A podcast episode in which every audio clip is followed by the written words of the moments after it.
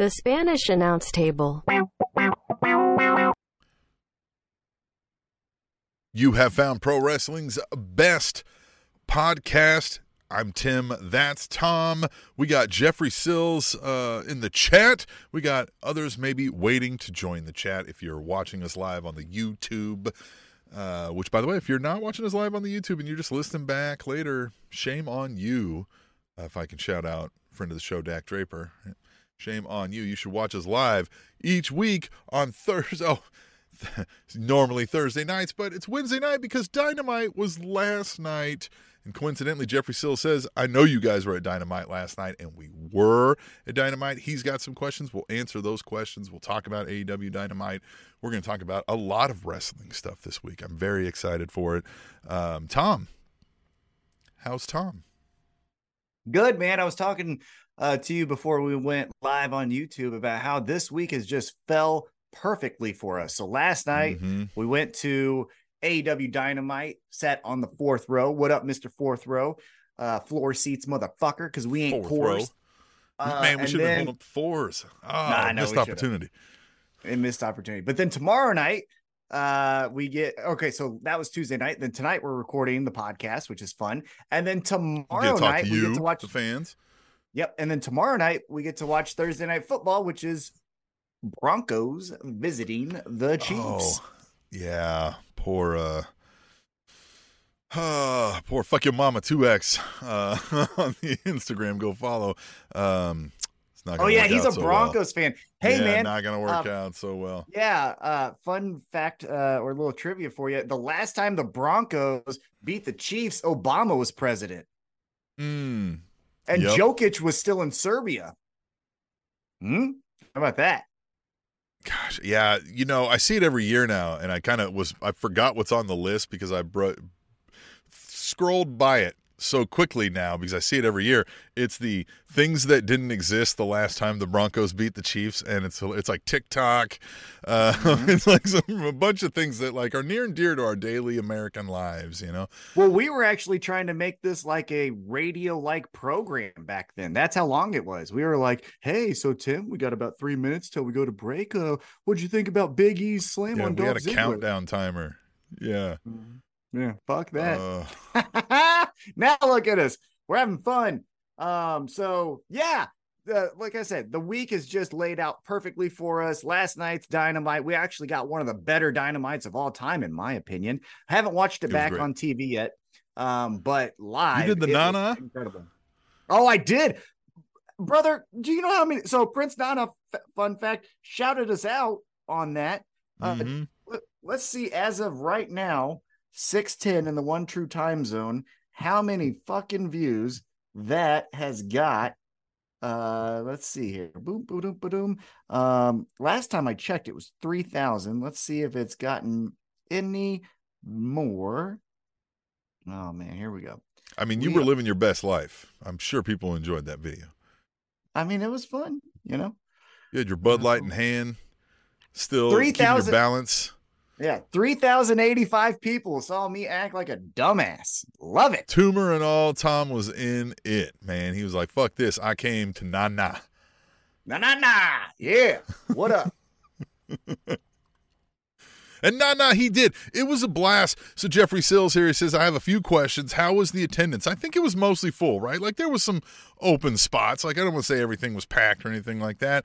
Um, crowd reaction though was awesome. It was loud as all get out there.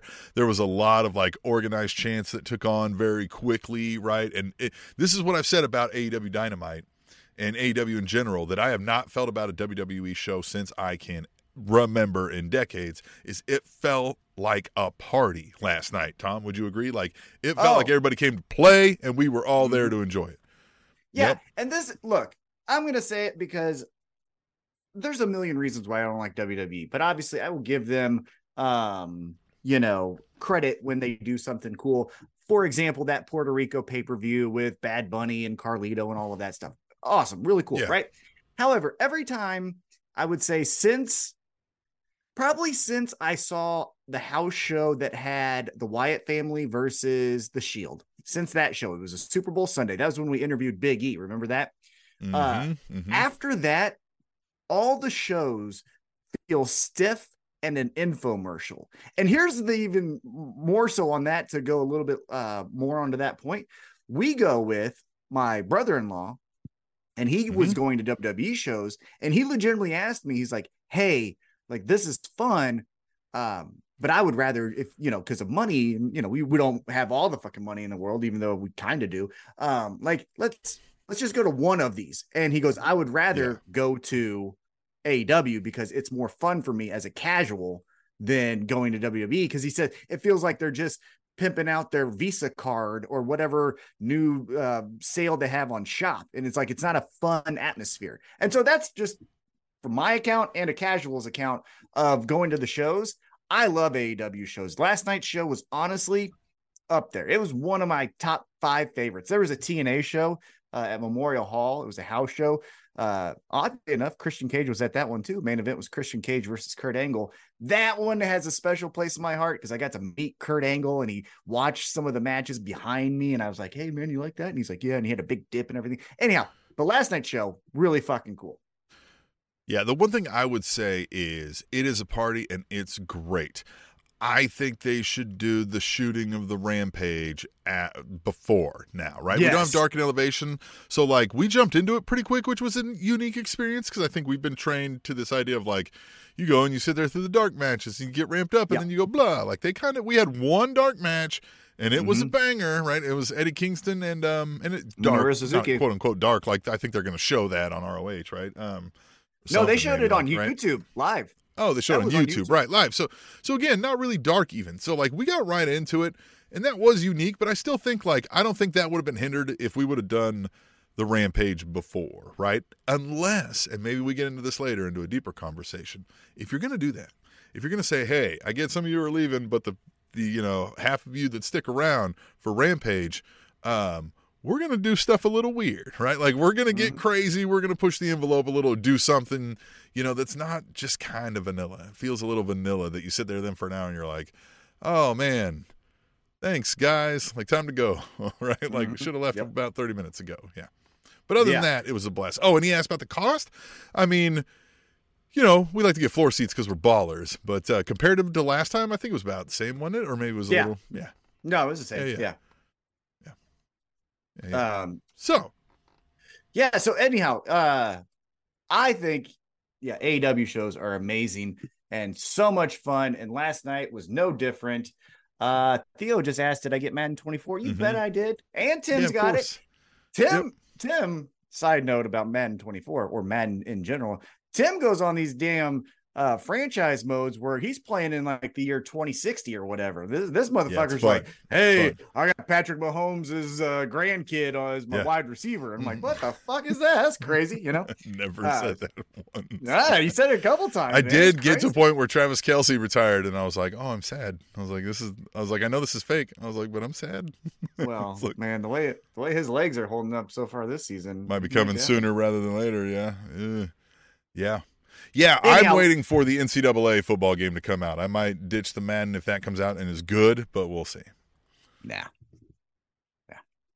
Nah. Um, I don't understand that appeal, eh, but you do. Hey, that's great. That's cool. Love it. Love that for you. Love that for you. Let's talk. It'll probably wrestling. be the only thing fun left. The college football is getting to be weird now, so like it'll be fun to maybe get a game that I can play for another ten years, and be like, remember when this used to be fun? Mm. Uh, have you done uh, the the superstar mode? I forget what they call it men, but like the you get drafted and you're the, all that. I did that a couple years ago on that version of the game, right? And I don't know, it was fun for like the first year, right? You get through the uh, year and then it's kind of like, all right, I'm done with this. Yeah, I, I I haven't started. I was thinking about starting it today. I might do it tomorrow. Um, but yeah, I heard like now you have to go through a combine and like do bench press and like a 40 yard time yeah. and all that stuff yeah, fun. yeah, right. So yeah, I mean, you know, it's it it is like if you played a lot of Madden, you're like, geez, this is getting a little mm-hmm. repetitious, Repetitive. right? You yeah. Jump in and do that. Yep. Mm-hmm. Mm-hmm. Mm-hmm. Yes. But so, you, but you know what's not yeah. repetitious and not repetitive? AEW because they are having fun. Fuck all you people that says is AEW cold right now because you heard it from some fucking old guy who talks into a microphone, Dave Meltzer. I side note, and then we'll get into it he's not news. He's not fucking news. Just because he says a goddamn quote doesn't mean Wrestle Talk needs to be like, Dave Meltzer, fuck, fuck you, man. and it's it's fine, right? Like you, it's one thing if you're reporting on something to say Dave Meltzer said this, right? About something. Because then you're saying like Dave Meltzer said this. Now, that should also clue into anybody who's been tuned into the pro wrestling, you know, you know, dirt sheet world, if you will. Um, lots of high-ranking wrestling officials and wrestlers have all said like, "Fuck Dave Meltzer." You know, we give him a bunch of bullshit all the time just to fucking, you know, what I mean, just get him to go away and like and to see when he's fucking, you know what I mean, when he's like lying Well, to us and other- shit like that. Yeah.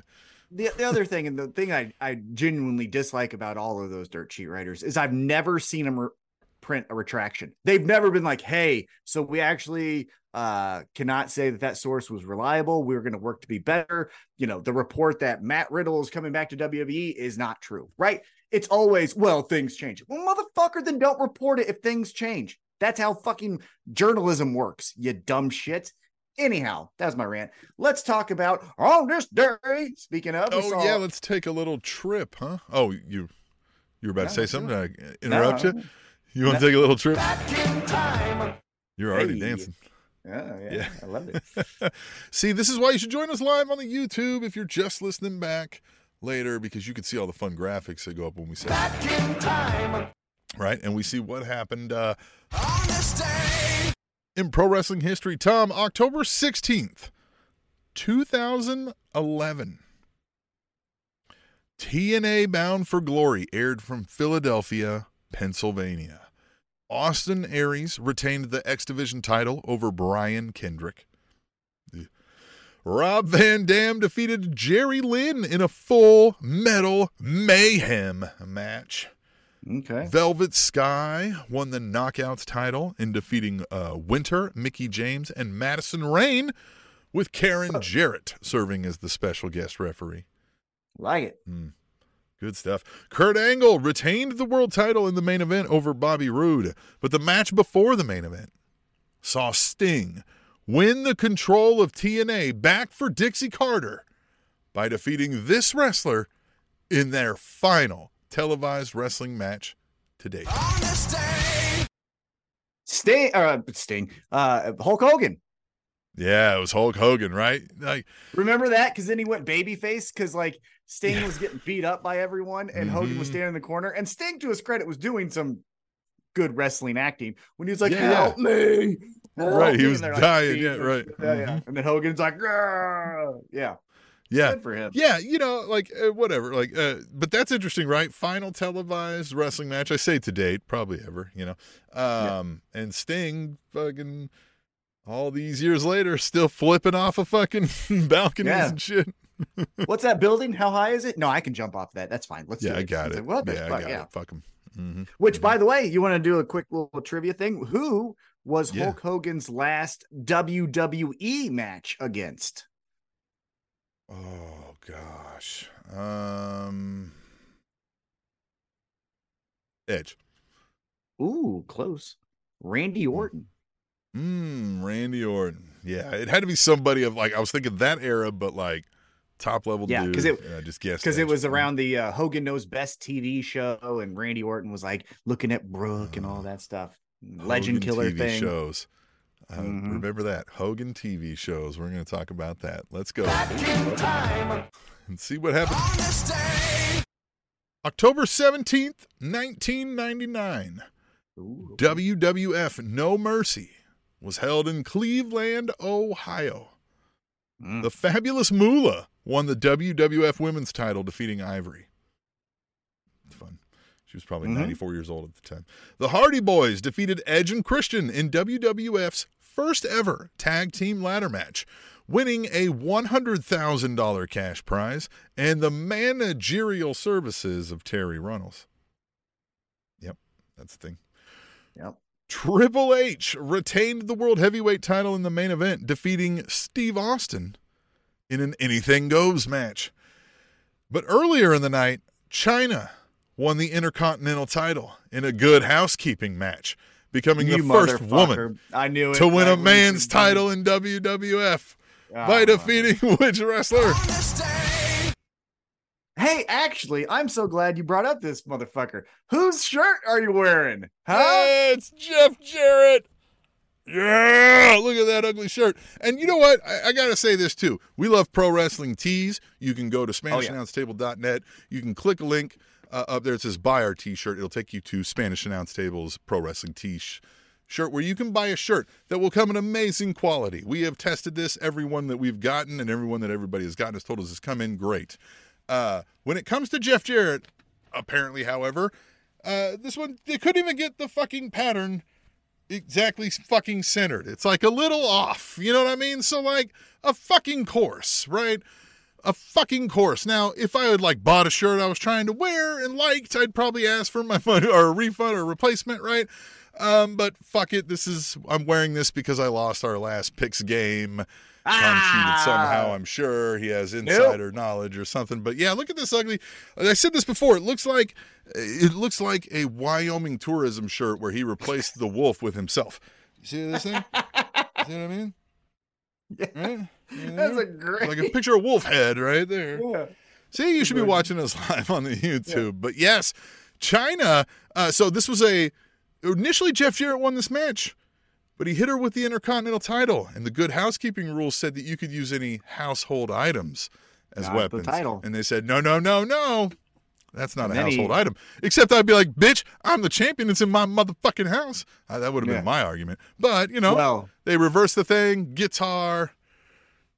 Out. and then backstage, Chyna what wins. he's talked about is uh, he held up Vince McMahon for a little bit more extra money, and then they kicked his ass to the curb because then he said, "I'm going to WCW." They said, "Get out of here quicker than you can say it." Oh, yeah. Bye. Go suck over mean, that- there then. Yeah, that is so Jeff great look that Jeff shirt. Jarrett. I know, and it's just it's so on brand for his shirt to be off centered. You know what I mean? Yeah, it's, the, like it's the right. definition. Yeah, it's a definition of Jeff Jarrett. Everything about It's a little like off-centered should be and angled wrong. I'm like, I, like when I'm looking at it, I'm like, look, I, you know, I have other T-shirts. Like I see, like I'm not crooked, right? Like in that manner, like I know that. So, yeah, there we go. Jeff Jarrett sucks, and so does his shirt. And I'm sure that's not Pro Wrestling T's fault. It's probably the graphic you sent him. If I had Yeah. to guess. But that's what I'm saying. It's it's just the best that Jeff Jarrett's shirt would look like it would be ready to go out the door, but it's not quite because that's the story of his career. Hey, that looks like a good mid card guy. Yeah, not really. Not really. It's no, it's probably one of those where it was like it was like there wasn't a PR firm that sent the image over to Pro Wrestling Tees. It was Jeff Jarrett, right? Or, or Doing it. And Jeff Yeah. didn't make sure it was yeah, or yeah, Mhm. yeah, yeah. It wasn't even that. It was the neighborhood kid who he paid twenty bucks to do it so he could go go do you know, hang out at the titty bar. so, I mean, hey, Jeff Jarrett isn't all bad, right? All right, let's move on. Back in time And see what happened October 19th, 2008. Hulk Hogan's Celebrity Championship Wrestling debuted on CMT Television Network. Mhm. The debut episode featured names such as Bill Goldberg, Rob Van Dam, and Brutus the Barber Beefcake. Judges Hulk Hogan, Eric Bischoff, and Jimmy Hart presided over the competition, featuring the biggest celebrity names such as Frank Stallone, Butterbean, Danny Bonaduce, and Dustin Diamond. And this eventual winner, Dennis Rodman. Dennis Rodman. I didn't know if you would remember who Oh, I won watched every episode. Celebrity. Yeah, you watched them all. I didn't watch hardly, but I think the first one maybe. so bad. Well, because I wanted so to bad. know. Like I said, I am a sucker for lists or competitions, and so like once I get in, I'm like, well, now I gotta fucking find out. Out. just gonna start making it- list videos and stay tuned. We're we're gonna do a list here with Tom coming up here. lists. But yeah. Hulk Hogan's Celebrity Championship Wrestling. We should bring that back, right? Who who could we get now? Maybe we do somebody other than Hulk Hogan, right? No, it's got to be Hulk Hogan because it has to be that B list celebrity type of show, like uh, just below Dancing with the Stars, right? Like it's got to be the C list celebrities. right? Well, you know who that would be then, because because Hmm. Hogan couldn't do it. His, his age and his health, he, he couldn't do a week to week show. But you know who's out of Hmm. work? Who would definitely? CM Punk, Yep, that's what I was thinking. CM Punk Celebrity. Championship Wrestling. Yes. And he's gonna get fucking like some YouTubers. He's gonna get Oh, yeah. some fucking And it's oh. gonna be him and Ace Steel and uh people that like Chris some Hero. people know, right? Like Yeah. he'll get like some C-list celebrities that like some people know, but you have to like kind of be told what they do and be like, oh yeah, that's right. Yeah, I remember watching that Mhm. show. Yeah, they were like the Yeah. third supporting actor. or or it's gonna be like who's that uh that family of girls that just like dances on TikTok, you know, the Delilah or Delilah, you know what I'm talking about? They're, Mm, they're yes, sisters right. and stuff, Mhm. those girls. Or Yeah, you get, you right.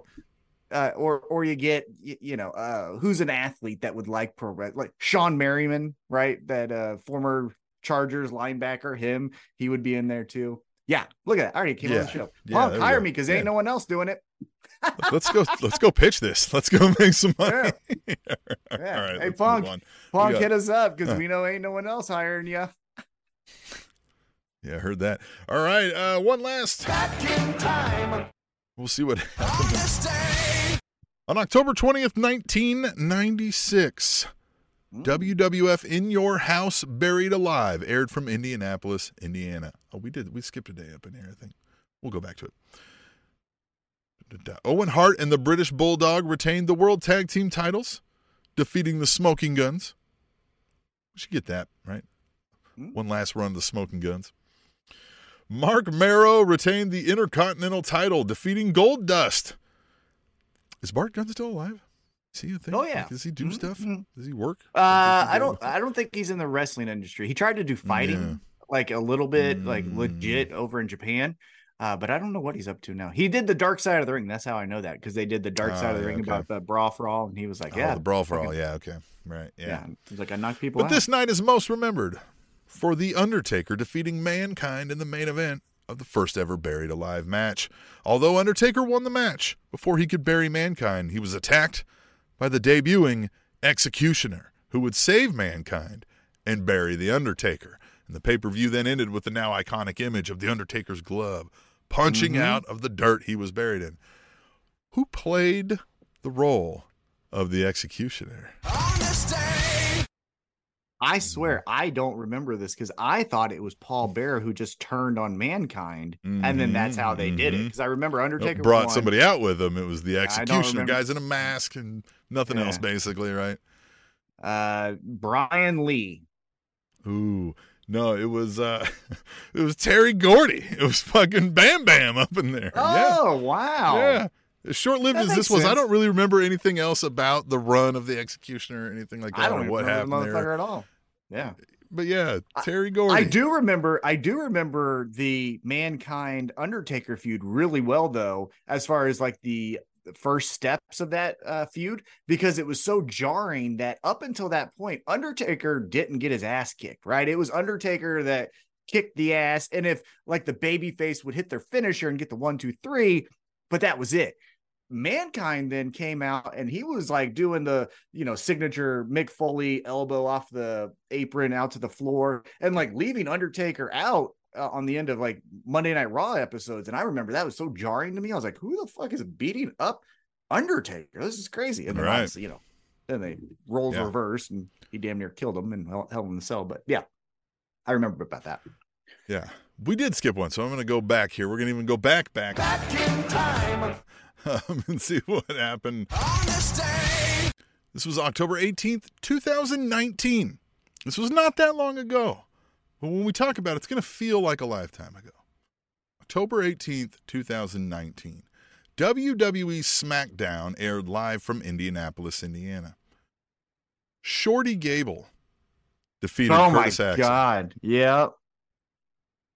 Mm-hmm. So much potential with that gimmick, right? Mm-hmm. Nikki Cross defeated Carmella, Mandy Rose, Lacey Evans, Sonya Deville, and Dana Brooke in a six pack challenge. Braun Strowman defeated Drew Gulak, which, surprise. And which wrestler would fail to win the Intercontinental title over Shinsuke Nakamura when Nakamura was disqualified, and then would later team up with Daniel Bryan to defeat Nakamura and King Corbin? So he has an intercontinental title match against Nakamura. Nakamura gets disqualified, keep the title. So later, in getting some revenge, has to team up with Daniel Bryan to take on Nakamura and King Corbin, who's feeding with Daniel Bryan. Is it Mhm. Kane? Hmm, nope, not Kane. Not Kane. Uh, fuck AJ Styles. I don't know. Hmm, you would think that, but it was Roman Reigns. So this apparently Yeah. was like right before they flipped the fucking switch. Because how long has that motherfucker been Yeah, champion now? Like four goddamn years, hasn't it? Yeah. So yeah, he was he was not winning an intercontinental title and in the mixed tag team matches at this point, and suddenly fast forward here four years and he's can't Well, fucking it- lose to anybody. It's not mixed tag team. It was a traditional tag team. Well, you know, although the yes, I mean all- like mixed you know Yeah. pairings, right? Yeah. right, although it is not traditional for two men to be teaming together as God intended. So I don't know why we call it True that. that. Traditional that. is a man and a woman. Yeah, tradition is a man Yeah. and a woman. God damn it. You should say that every time. I want to. That'd be fun.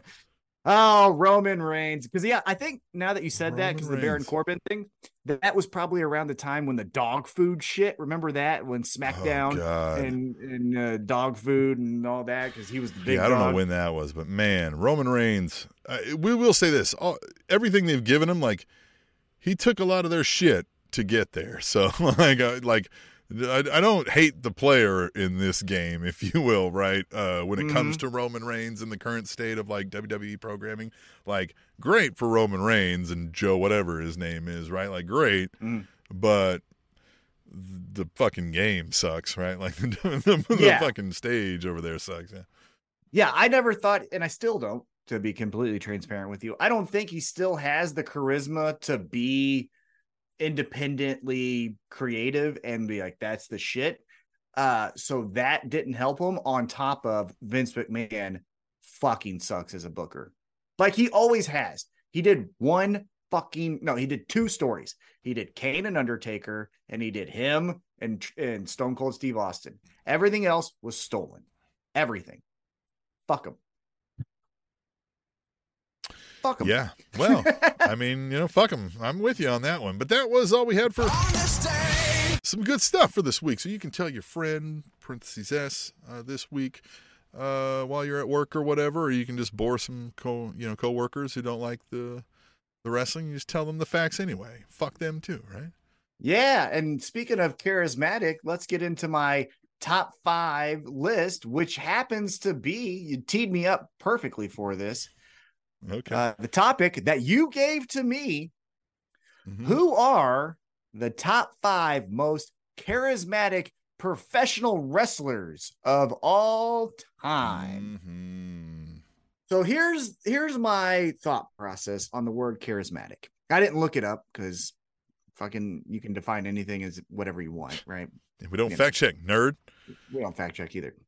I define in this setting charismatic as someone who can captivate an audience regardless if they're a babyface or heel, and also can be independently outside of the promotion that they're in. So, for example, if you were to take, I won't ruin my list here, but let's just say Sting in the late 80s, and you were to put him in WWE, he's still fucking awesome, right? Like that person, that whole Yeah. being is going to be transcendent of just the promotion. Whereas sometimes you have people, and I'm not taking a slight at him, but Seth Rollins, for example, to me, fear, feels very much like a WWE product. You put him in AEW, he would still do well, but it would be, well, that's the WWE guy, Seth Rollins. Nah, right? Like it's not transcendent of WWE. So that's where I came from with this list.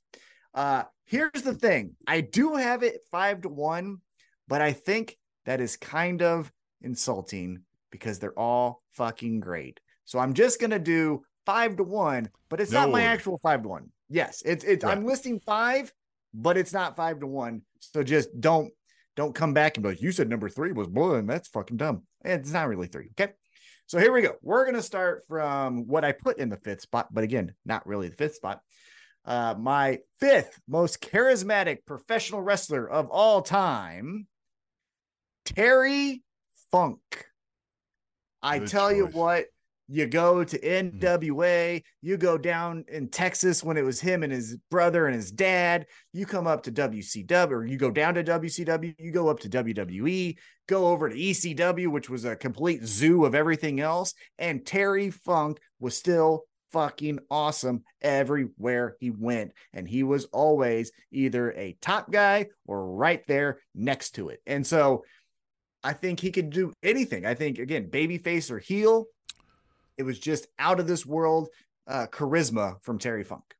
And for me personally, the charisma part of the pro wrestling has to come into some aspect that, like, for folks who don't recognize pro wrestling, they have to be able to recognize that person be like, oh, yeah, that's one of them pro wrestler folks. You know what I mean? Like, it almost like you don't necessarily have to have huge mainstream appeal to me, but like people have to recognize that, like, you're kind of a star in what you do, right? Like, Yeah. that's where I don't feel like Seth Rollins necessarily meets that bar in my eyes. Like, I don't know if you threw him out on a random game show that people know who he is immediately without them being like WWE superstar Seth Rollins, right? Mm-hmm.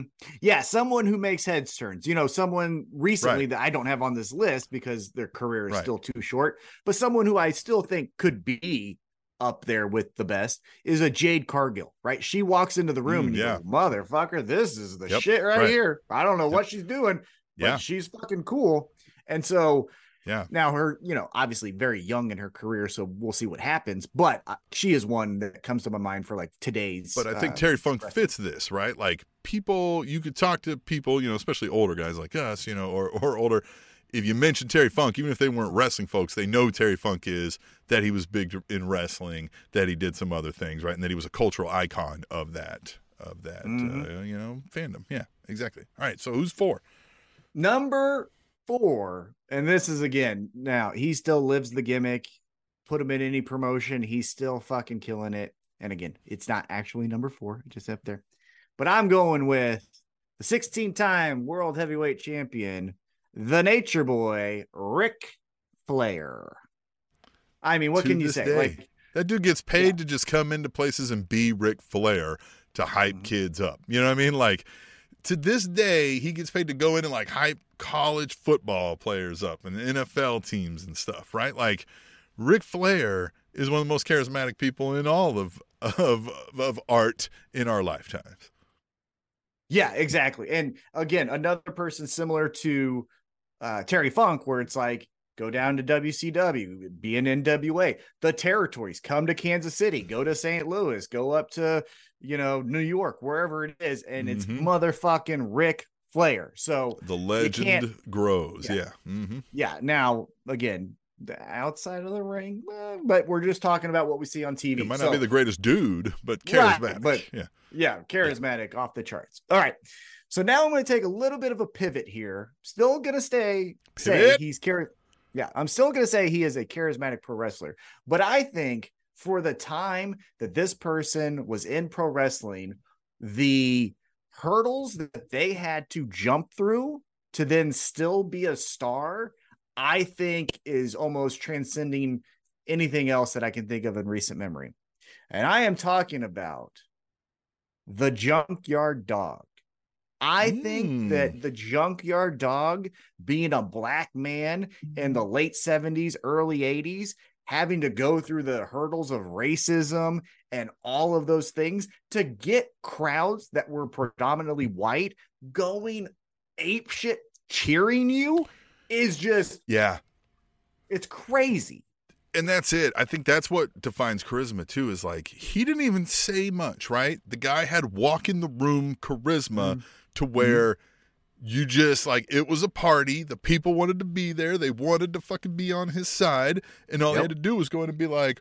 Right, motherfuckers, and we went like, "Fuck yeah, motherfuckers!" Like kind of how we felt when we were in the same room with Nick Gage, right? Like, Yep. uh, Mhm. we, we were just like, let's go rob a bank with this motherfucker. I don't give a shit. Like, well, let's go. Let's fucking have some fun, right? And you can't even explain it sometimes if you're like, look at Nick Gage, like nothing on paper necessarily, right? And so back then, like you said, here's a bunch of racist folks from the South who probably couldn't explain it to themselves why they like the junkyard dog. It's because that man had some just gifted charisma. hmm Yeah.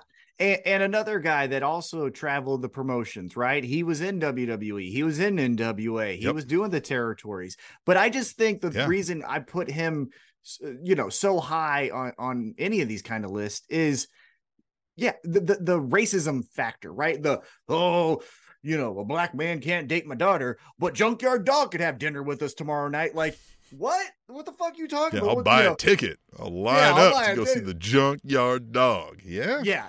And so, 100%, and also, man. an- yeah. And another reason, like you said, a, a person who, you know, didn't say much, right? I can't really think of the iconic Junkyard Dog promo, Mhm. but man, go watch those crowds. They're jumping off the chairs to get at this guy just to say that they love him. And so, off off the charts. You know how many amazing times Junkyard Dog. as a young as a young man back in 1910, uh, I would have something faked up as a chain around my neck and was being the junkyard dog.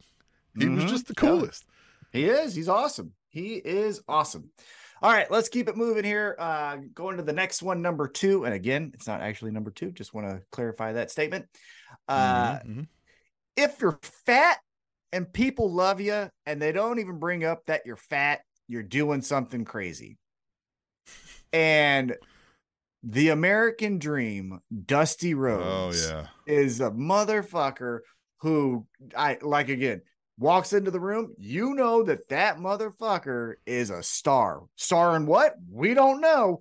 But boy, he's gonna sell you. He's gonna sell ice to an Eskimo. You know what I mean? Like that guy had it Yeah. going on. You can Love it. tell by yeah, glance at the guy that you're like, all right, you know what I mean? Like, fuck, this guy's about to sweet talk me and take me home tonight. I don't even Mhm. know what's going on here. Dusty Yeah. Rhodes, it was just magic in the room, 100. percent And like you said, this is not to body shame or disparage, but when you think of pro wrestling, you know, you think of the hard body, rocked out dudes, and Dusty Rhodes was not even just not that.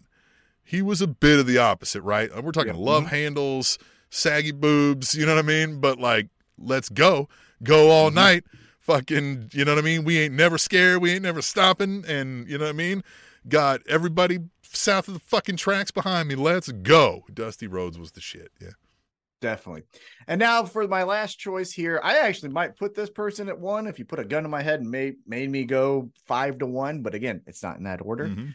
But if you think of today's atmosphere in entertainment, we're all about, well, what are they really like? Who are they really dating? Where do they live? What are their thoughts on uh, political issues? Where do they lean as far as social issues go? Right. And all of the people, content is king. So they just pour out their heart. And in wrestling, they break kayfabe, and you find out that, oh, they grew up a wrestling fan, or actually, uh, you know, Brock Lesnar's case, he didn't even give a shit. He just showing up for a check, right? But for this person to still hold up that veil of kayfabe, and for every God bless it storyline to hit, I'm saying fucking hit. He makes my list, and I'm obviously talking about your AEW World Heavyweight Champion, MJF. I don't know who this motherfucker is. Obviously, he is starting to now let him let us into who he is. He's a you know a man of faith. He is a Jewish man. We'll talk about that here when we do our review. Uh, you know, uh, but but I don't know. Like, I'm being dead serious, Tim. I don't know if Adam Cole really is his only friend. Like, I don't know if this motherfucker Yeah. has friends. So, well, and here's the thing. Yeah, I don't know. You know, we've talked a lot about how MJF is is suddenly battling for is this motherfucker one of my top five favorites of all time pro wrestlers, right? In Mhm. very short order, uh, Mhm. very quickly. And I keep like whenever I kind of verbalize that to myself via the podcast or something, I always am like, man, is this just really a recency bias, or is this Right. motherfucker that good? And man, I Mhm. don't know. Nobody's captivated me with his stories and the way he approaches kind of, you know, his approach to his art, like MJF in pro wrestling in a long fucking time. Um, he's really goddamn good. That's interesting. Like you said, maybe number one of all time on the most charismatic of all times. Um, a couple of my outside looking ins, if I was throwing that, would be like a Kevin Nash and Scott Hall, right? Those dudes had walk in the room, cool. Um, Yes. But man, MJF, I don't think necessarily has that as much as he does have the like people are like who is that right? Like he carries himself like a star. He is a star. And he has told us the whole time you guys haven't figured it out yet. I'm going there. Like i should be there already. Get out of my motherfucking way. And I, it feels like people are starting to get out of the fucking way. Man he's good. Yeah, and the other reason why I considered him on this list, and again why I ended up putting him on the list, was because of this content. You know, attention is the new currency, so you have to make sure that hey, I'm here, hey, I'm here, hey, I'm here. This motherfucker wrestles what mm, twelve times a year, right? Like he ain't wrestling every week. Now he's starting Mm-mm. to mm-hmm. wrestle a little bit more, but he didn't wrestle last night. You know what I mean? Eh, go ahead. Well, did you see the video that that I sent you where he was he said that recently at their recent press conference about like his wrestling style and like the flavor and like Mhm. Kind of where he was like, "Hey, listen, that's cool and all, but like I'm I'm trying to find a I think it's cooler to make you cheer while avoiding doing that shit." you know what I mean? Yeah. Like I ain't trying to fucking do it. Yeah. Yeah, and, and to the out and to and again another reason why I think he's so charismatic is to the outside person, they can't figure him out, right? Like I said, I'm in this bubble. I'm in this bubble as much as anyone else is in this goddamn bubble, and I don't know. Like I said, is Adam Cole his only friend? Fuck, I don't know. This dude Like, has flipped off make a wish kids and shit. You know what I mean? Like Yeah. he is the shit. I don't know that there's an on and off, right? I think he fully lives it. Yeah. and, and that's the thing is if you can live it and you can convince people that this is actually not fake and this is real life man you got something that a lot I'm of people telling you, don't have I am shocked at the ability to go face so easily and so quickly without having to change much about his like attitude as a character but Well- has the crowds bought in and is just you know what I mean like playing the the the face role so goddamn well. well you know what he does better than anyone i can think of of recent memory obviously there's going to be someone who you know if you go back to the late 90s or whatever but the thing i think he does so great is the thing i think we always want when bad guys go face is that there's still an element of that bad guy. So, for example, if you looked at one of his last Instagram posts, uh, someone took a photo of him praying before a match, and he goes into this, you know, couple paragraphs of, you know, he's a man of faith. He doesn't care if you are. It seems silly to be getting that angry about things like that and all of these things. And this is why he does it before each match and all that. And he's like, so I really Mhm. hope that we could all be, you know, in this thing together except Jay White. Fuck Jay White. And it's like that's the bad guy thing, right? Because when they always go face, when bad guys always go face, it's it's a hundred percent. Well, then everybody now I have Buddha like patience. yeah. it's like, yeah, fuck. or everyone can do this together. And MJF Yeah, still keeps uh-huh. that like, you know what though? Fuck that guy. And you're like, well, that isn't a good quality. He's like, yeah, okay, yeah. sure. He's Like, essentially said, "Look, I'm still a scumbag. We just we all now dislike the same people, right? Like, right, exactly. Kind of the only difference, and I love it. Yeah, and that he has a friend and he's starting to open up. Yeah, he's the best. He's the absolute best. And so yeah, yes, that is a, a subtle portion of it. He's not necessarily like changing how he approaches his job, which is pro wrestling and and beating other motherfuckers, right, to a title. Mm-hmm. But he is changing how open he is and guarded, right? And Right. non-toxic masculinity, right? Like letting that Mhm. letting some of that go and being able to feel safe in doing so. Yeah. Definitely. All right, so there you go. That's my top five most charismatic pro wrestlers of all Love that time. Just good stuff. yeah, just to recap it real quick, real quick. We got Terry Funk, Ric Flair, Junkyard Dog, Dusty Rhodes, and AEW World Heavyweight Champion MJF. Yeah. God. All right. Good stuff. Good stuff. All right. So, speaking of the world heavyweight champion of AEW, we saw Mhm. him at AEW Dynamite Titty Tuesday. Excuse me, Title Tuesday. I mean, I wouldn't have. It would have been all right if we would have done Titty Tuesday also. Just saying, Yeah. Tony Khan, if you want to think about it, you do have the Titty Master there with Jon Moxley, so we could crossover is easy here. But we were there in Kansas City, Independence, Missouri, and we had a blast, Tom. As we mentioned, you can go to our Twitter X account and see Tom doing the na na. Uh, yeah, yeah, It's Twitter. I've told you this before. it's Twitter. You go Yeah. to twitter.com. I don't know why people think we got to call it X just because some fucking guy put, put a symbol there. Fuck him. If we could just keep him. calling it Twitter, yeah. Yeah. He fuck that guy. until he tells us we got to pay for it and we all leave, just keep calling it Twitter, and then be like, all right, Exactly. fine. Yeah. X Fuck cancel. Elon Musk. Yeah. Yeah. Yeah. Fuck Elon Musk. But yes, Yeah. we had an amazing time. You can see that video on Twitter. Uh, most likely, we'll chop it up. We might put it on our YouTube. We might put it on Facebook. We might put it on Instagram. All the stuff. Uh, such a great time. As Tim mentioned, they got right to it. So doors opened at six o'clock in the one true time zone, and six thirty was the first fucking match. And standard time. after. Yeah, right here in Arrowhead time. We got right to it. And let's talk about it, Tim. So before AEW Dynamite went live on TBS, if you tuned in to the buy-in on YouTube, you got to see the Ring of Honor World Heavyweight Championship and the New Japan Strong Open Weight Championship on the line as champion, dual champion, Eddie Kingston took on Murder Grandpa Minoru Suzuki. And Gosh. again, you know, we could have a list of a hundred if we really wanted to, but that list that I just have had of uh, top five most charismatic uh, wrestlers of all time, these two make strong cases to be on there. You know what I mean? Like the working man Eddie Kingston, who goes in there and fights his demons and perseveres, even though sometimes he loses, and then Murder Grandpa, who just walks into the room and is like, anyone want to fucking fight? And everyone looks down at their feet, like, well, I don't know what's happening. No, I do not. Yeah. yeah. No, I do not. Yeah. Yeah. Great match. And, you know, yes, I was talking to your brother in law. Um, we were sharing stories, right? He had been on a trip to Greece a long time back. And I just recently had this first time, you know, he and I had seen each other since the last AEW show. And so we were talking, but that match was going on. And at some point, I'm I'm having to like battle. I was like, "Hold on, man! Like, let's continue this conversation a little bit because we have a murder fest going on up in here. We have a titty slap battle going on, right? Shout out Toni Storm.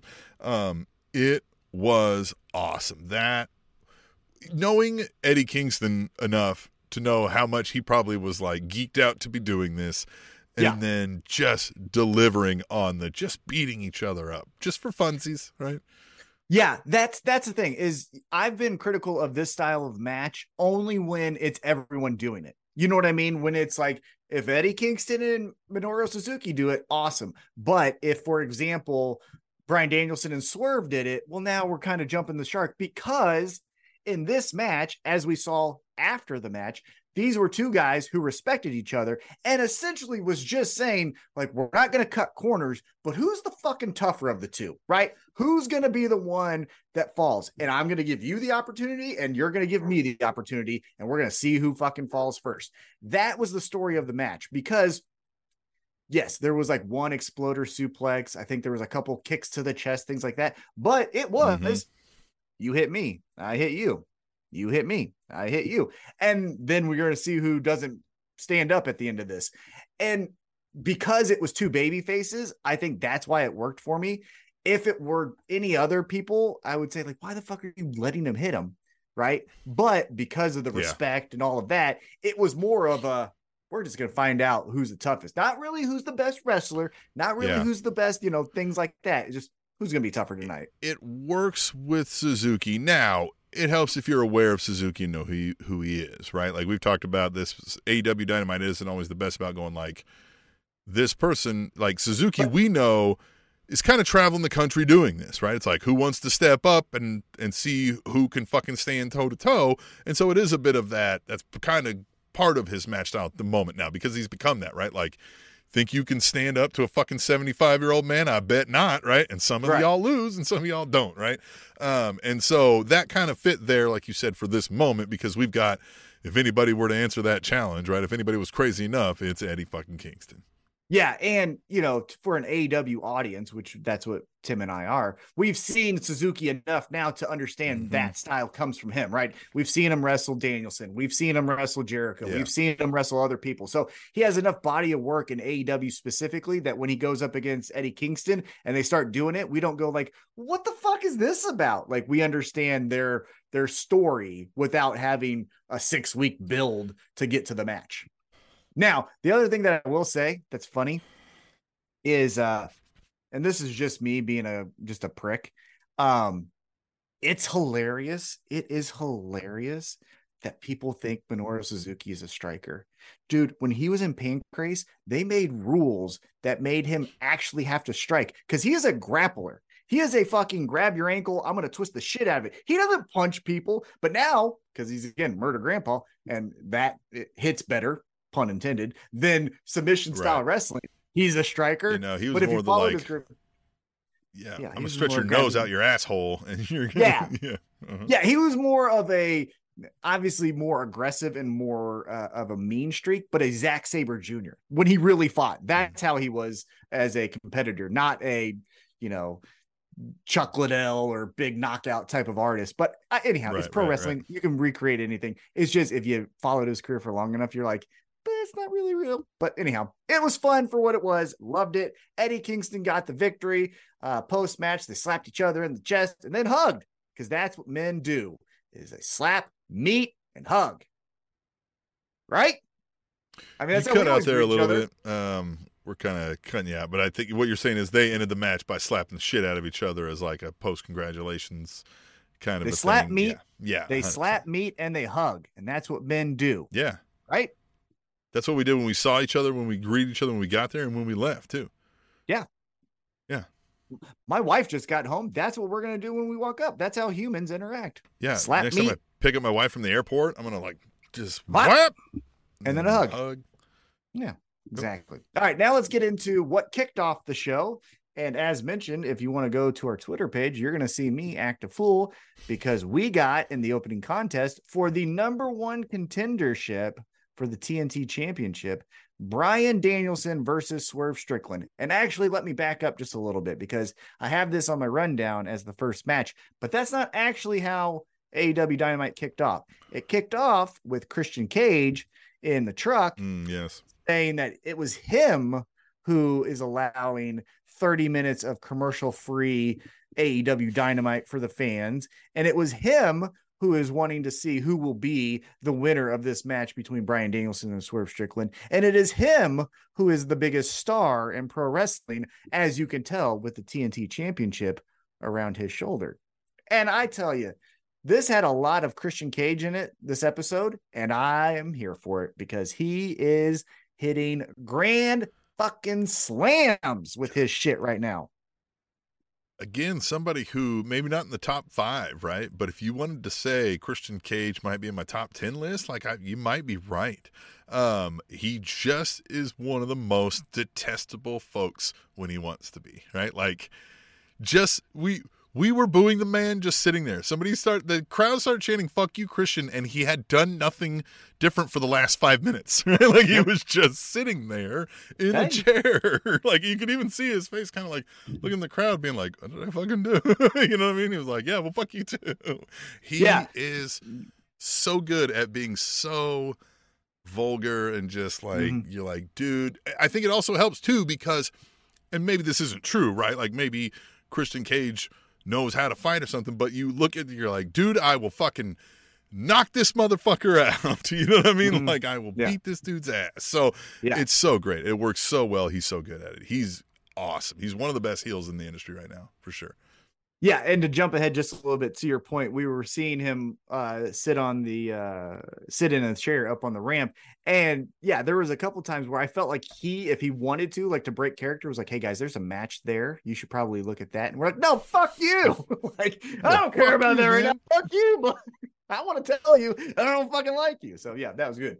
Uh, so now, So yeah, good. now, let, now let's get into our opening contest. And again, it was Bryan Danielson versus Swerve Strickland. Uh, Prince Nana walked out. You saw me act, acting ass, doing my fat guy dance, trying to be as cool as Prince Nana. Nailed it. Failing. However, I will it. say, I said on Twitter, man, I hope Prince Nana approves. And he says 100% he did. And he retweeted it. Thank you, Prince Nana. I knew I was a fan of you. You're the best, pal. I've got an idea. We start doing segments where we watch something and we determine failed it or nailed it. Ooh, Right. I like that. Yeah, that's a good idea. Failed it or nailed it. And I think you nailed it. uh, Thanks, with your man. Nana. So yeah, Thanks. yeah, I'm giving that one the nailed it right. Fucking I think it. if I had, I think if I had a shot to do it again, I would have taken the beer out of my hand because I looked a little like, oh, he's been five beers in. It was like that was my first one, so Ah, I would have, yeah, yeah, but I would have like, you know, so I could get both hands involved instead of carrying. That would be the only critique I would have. There'll be plenty more. than- You'll have plenty more opportunities to to hit the Yeah, Nana. that would be my uh that would be my only critique besides looking like a melting candle. Um, But but look, you swerve when you drive. Usually that involves you don't lying. drink and drive, You- kids. Don't drink. Don't do drive. it. It is Adults, horrible. you know, maybe you know, but kids don't. so here we go. We got Bryan Danielson and Swerve I'm gonna start Strickland. throwing. I just came up with that. I'm gonna throw that in. I'm like, don't drink and drive, kids. I'm like, adults, you know, just Yeah, be we'll responsible. figure it out. kids, yeah, yeah, kids, you shouldn't do it. You got a lot to live for. Um, so here we go. We got Bryan Danielson, Swerve Strickland, back and forth affair. We got stomps uh, from the top turnbuckle through Bryan Danielson's chest. We got stomps to Swerve Strickland's head.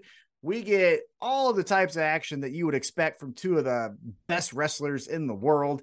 And towards the end of the Finished match, dudes too, right? Like dudes who look like they haven't had a carb in seven years. You know, like they're out there to to run. You know what I mean? Well, that was the closest I've ever been to Swerve Strickland. Like I haven't got the chance to meet him like I have others, you know. Uh, he's also a thick boy. He ain't he ain't scrawny. He's he's got no some he's no slouch. Uh-huh. he has a, got a barrel chest to him. Um but yeah, so towards the end of the match, we got Prince Nana taking off his uh crown and getting all in the uh ref's face and passes the crown to Swerve and Swerve is going to hit Bryan Danielson and then from out of the crowd here comes Hangman Adam Page and he grabs that from Swerve Strickland and says, "You ain't fucking cheating, asshole."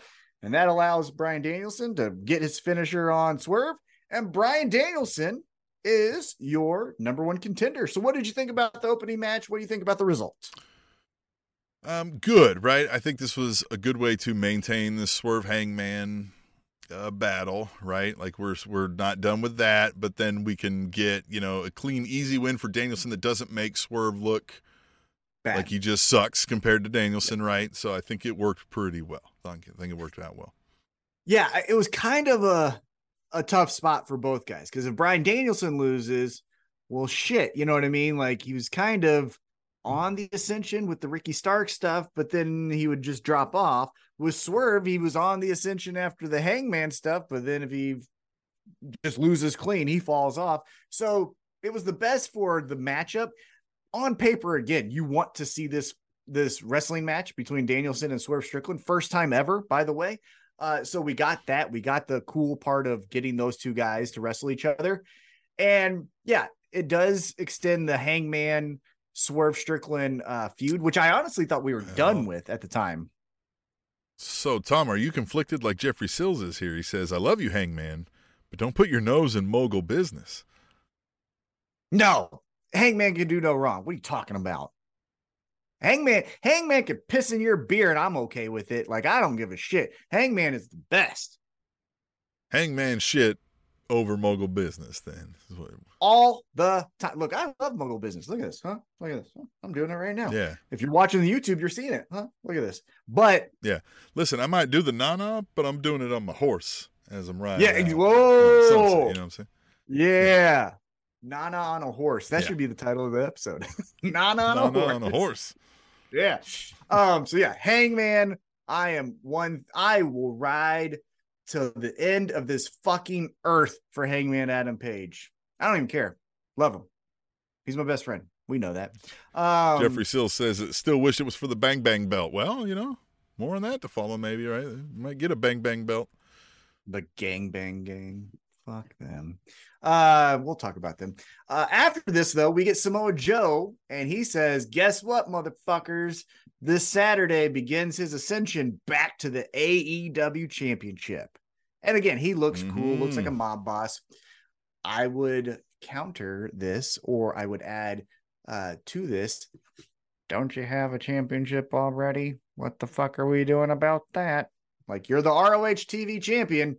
Fuck that title. Like lose it or something. Cause it seems weird Yeah. to be like, I have this championship, but fuck it. I really want that one. And it's like, what? just- well, then why did you get the first one? You know what I'm I saying? just think maybe he should pull in some old nemesis and uh, start his own little main event mafia, right? Go get him a Scott Steiner. Go get him, uh, you know what I mean? A, maybe like you know, get some get some old uh, fucks like that, and get get some uh, no, no, no. right, get some. Oh, love it. Uh, let let's book it. Let's say Not only say ugly, she's fat. I love that. The way he says it at the end is so fucking great. But let's let's have some fun real quick. We'll get back into our uh, recap.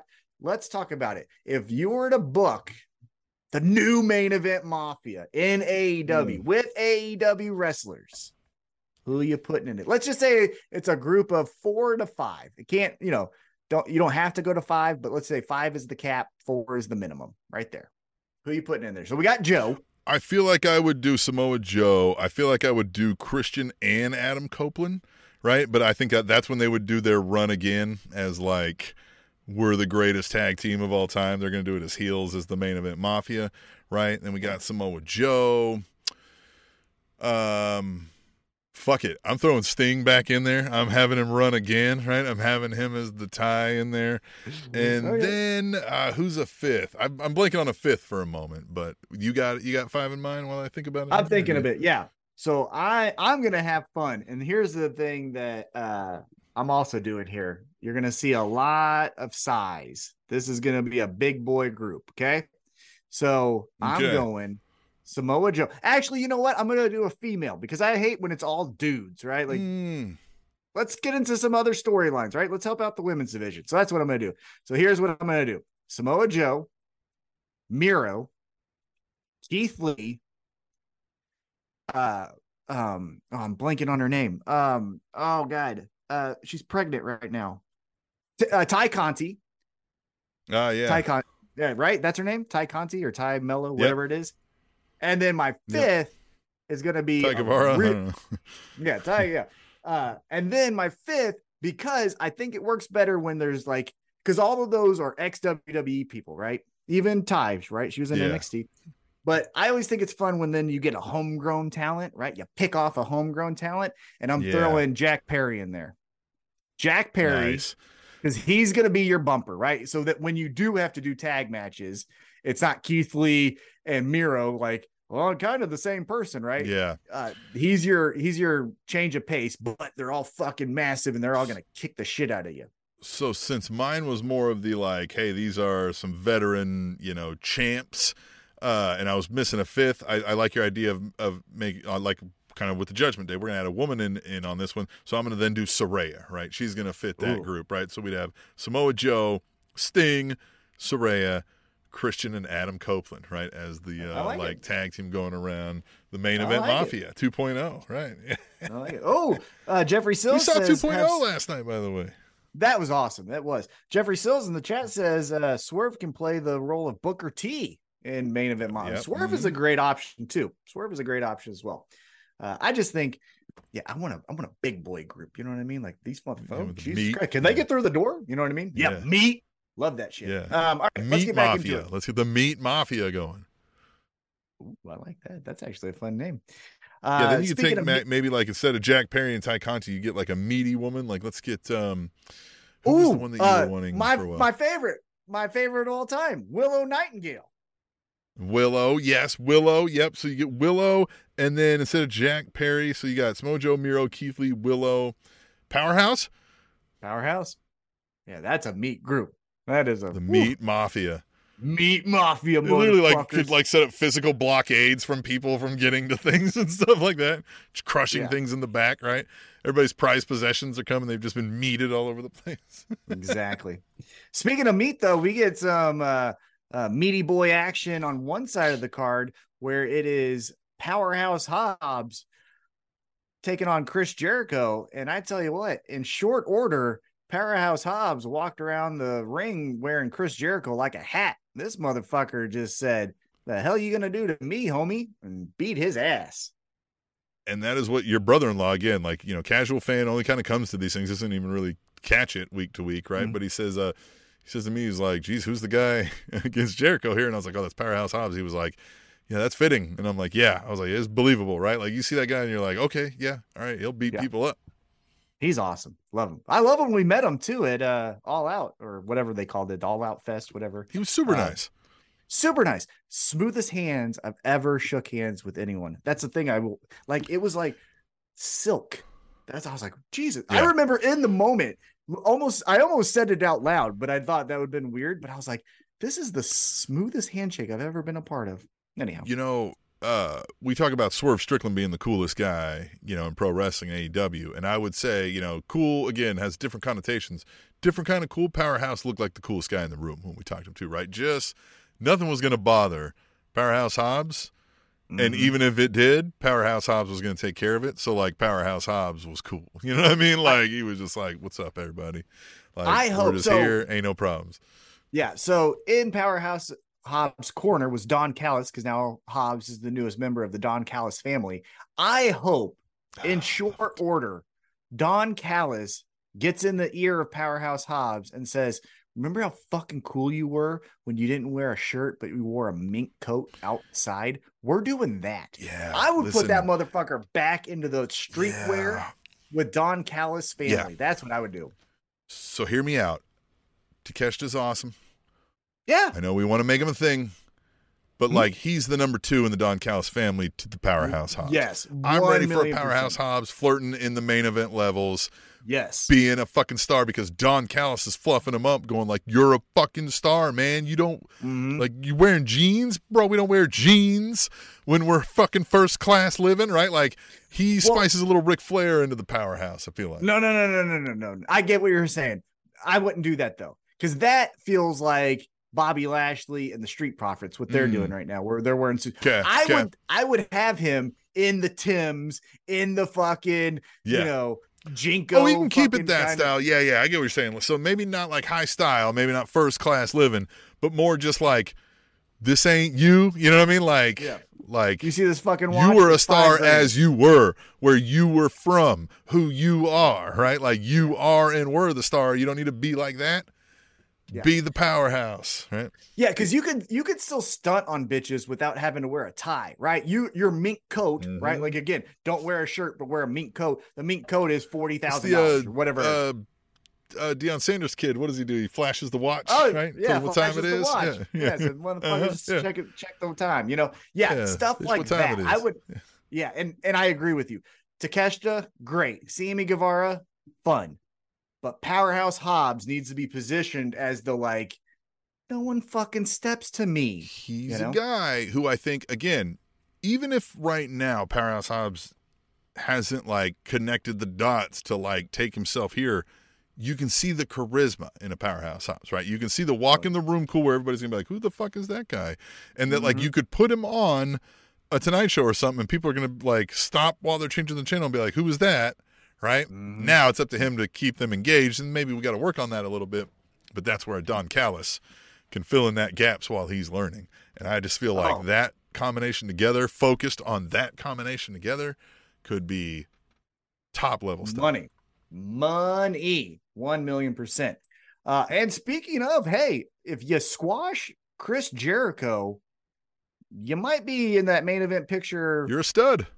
Yeah, sooner rather That's than what later. just, so we'll- uh, what's his fucking name? Uh, bruv. Uh, fucking the guy that fucking just faced Jericho. The goddamn um. oh, Will Ospreay. Osprey. He Yeah. couldn't squash fucking uh Jericho, right? That was part of that whole story. Was that like Jericho fucking, you know what I mean? They had a Did battle. better than fucking that. Jericho Yeah. still go, and Exactly. not with Powerhouse Hobbs. You can't go. right, exactly. Yeah, I'm hoping that that is the angle we take right now. Take it right fucking now. right now, Uh, speaking of angles, uh, after Powerhouse Hobbs uh, gets the world's strongest slam and pins Jericho, uh, and then smacks the book out of someone's uh, hand that I was standing next to. I thought he was going to smack me, which Powerhouse, look, I love you, brother, but I'll put five across your lip. Um, I will too. Uh, after he does that, Roderick Strong, we see him hanging out with Adam Cole, and he asks Adam Cole to mow his lawn, and Adam Cole's like, I'm in a scooter. And Strong's like, hey, man, come on. So Adam Cole agrees to it. He gives Adam Cole the neck strong t-shirt, which shout out to the guy in the row in front of us for wearing a fucking neck brace and The whole night. the song- yeah, and then having the sign that said Adam. Fucking A plus to you, Yeah. guy. Yeah, just you said are, Adam. you're great. By the way, so you know, you said at one point a few weeks back that you were like, you haven't seen a fall from grace in your personal opinion of somebody faster than FTR, right? In, in a span of a couple months where you were like, I love FTR, and then like, I haven't seen a mm-hmm. rise in grace Right. like Roderick Strong, who went from the man that charisma forgot to right now it felt like the new Ric Flair woo at the crowds. People as we were leaving and coming in, people were going, Adam! like Adam! Like yelling it across the arena in the parking lot. And I'm here for it. I love it. I Uh. hope that stays around forever. It's so fun. Yeah, it was great. And so, yeah, they do this skit here where uh, Roderick Strong gives Adam Cole a neck strong t shirt. Uh, Cole asks why there's no cell service here, which that plays into something a little bit later. Mhm. Um, and Strong says, Well, yeah, why would I? And then Adam Cole's like, There's not even a TV. He's like, TV's for the weak. Okay. You don't watch TV. Okay. Uh, and then he also calls TV the devil. Uh-huh, calls him the devil. Um, and then Adam Cole's like, Hey, I mowed your lawn. I have to get surgery now. I'm out of here. And as he's walking off, Strong says, I need one more thing. And Adam Cole looks over his shoulder. He says, Man, fuck. And then he goes, Adam. And then we cut, right? So here's the question What do you think? So he's moved furniture, he's mowed his lawn. What is this one more thing? What do you think it is? I don't know. It's going to be helping him in a victory or something, I feel like, right? And it's going to be questionable. And I think MJF's going to be like, what was that about, bro? And and Adam Well- Cole's going to be like, oh, man, I, you know, and he's going to be like, hey, listen, it's your business, bro. But like, that's the battle you're picking. You know what I mean? Like, it's going to be kind of weird, right? And I think we're going to continue it from there. But I think that's it. I think he's going to ask him to like help him with something or do something dastardly against an opponent. So the thing that I am curious about is if we peek behind the curtain, how injured is Adam Cole? In the sense that is this ankle thing surgery where you're out six months, or is this a surgery where you're out two months? Because I think that dictates when we do the one more thing. Yeah. Because instantly when he said it, my mind went to, oh, he's going to ask him to corner him against MJF. We're going to do Roderick Strong Mm. versus MJF. And the one more thing that he asked Adam Cole to do is in my be corner. in my corner. Be in my corner. And then you get Adam Cole going like, what? And then from there, MJF like, bro. right. But then that's the thing is if we stall Oh. out because Adam Cole can't do anything, like legitimately, right? Like breaking kayfabe, he can't do anything. Well, then it kind of falls flat because then Adam Cole just goes Yeah, away. what would it recovery, matter right? he's- yeah, what would it matter, right? right. So that's the thing. That's where my mind went to, but I really don't know other than that. So we'll see what happens. But I'm definitely interested. Uh, and then also the kingdom was there. They they tried. Um, you know, that's fine. This giraffe thing, I get it. They have the strongest neck in the wild, Yeah. but like, I don't know. I just I'm here for the Adam. I tell you, it was so fun. Pete just like Pete, you just hear randomly just Adam, and you would just be like Adam, just for Yeah, no reason. it's Fucking- fun. It's I was fun. driving home, just yeah, like just driving home, just for no reason. I would be like Adam, Adam. Yeah, love it, it's great. love it. Uh, all right, so then we get back into the ring here, and we get a TNT Championship title match. Rey Fenix, who was scheduled to face Jon Moxley, Jon Moxley did not get cleared. Uh, instead, was Hmm. replaced by Orange Cassidy. And these two had a classic AEW match, which saw Orange Cassidy become your new international champion. Uh, well, oh, I'm I'm so sorry. I wrote here it was TNT championship. That's wrong. It was the international championship. I apologize. International, right? Mhm. International TNT is uh, Christian Cage at the time. Rey Fenix, international champion. But the story here, I think, was Rey Fenix is so injured that Orange Cassidy is taking advantage of you know the low health that Fenix has, and that's why he was able to get the mousetrap and the victory. Now, this is where I get mad. Hey, at Orange. Cassidy could argue the only reason I ever lost was because I had fucking become so injured over 56 Right. weeks of the fucking thing. and that's what I yeah. Well, and so here's the thing that I don't uh, like. Mm, how to say this the nicest way. I hate wrestling fans. Um, because this is they ruin shit. They ruin shit because this is where people go like, well, Rey actually got hurt in the match and they called it audible. And so then Rey Fenix, like, he wasn't even supposed to be the fuck you. The story on the TV was that Rey Fenix Mhm. pinned Jon Moxley. So then, yes, he fucking was. Like, I don't shut up. Why do you guys ruin these things by fucking wanting to know it? You're fucking dumb. God Yeah. damn it. I just fucking hate it. Anyhow, what'd you think of the match? I no, just no, the match was stand it when they great. do. Um, and I was surprised, right? Because again, here we are in a moment where oh, the other match contestant couldn't make it, so we filled it in with who's kind of involved in that storyline already and was a recent champion. Like that feels very convenient. So in my mind, no way did I even think for a hot second that Orange Cassidy was winning this match, right?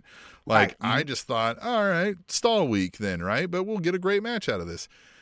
And that victory happened, and I was like, "Holy shit!" And then we got the confetti and everything. It was, like, it was really setting in. I was like, "This is cool." I was like, "This is fun." Well, and it even looked like uh set in for Orange Cassidy because you know obviously he doesn't get too crazy one way or the other unless he's firing up during the match. But he kind of was staring at that belt for a long amount of time, and it felt like he was taking in the moment, which was interesting for his character because again, he doesn't try. You know, what I, mean? I mean now he does, but yeah, whatever, right? Yeah. So it was interesting that that was his reaction to winning the championship for the second time. Now, I predict, and again, if I'm wrong, I don't fucking care because it's fun to watch pro wrestling, especially AEW, not WWE. That's my opinion. Um, I think we're gonna do a triple threat at the November pay per view where it's Moxley, Cassidy, Fenix. Now, peeking behind the curtain, if Rey Fenix legitimately is injured, well, then obviously that won't happen. But it feels like we've done a little bit of a hot potato with the three of them. So now we're going to settle it by putting all three of them in a match together and see who becomes a champion out of that. That's my guess. But I am definitely interested that now Orange Cassidy is your champion, kind of seemingly out of nowhere. Uh, because again, Again, yeah.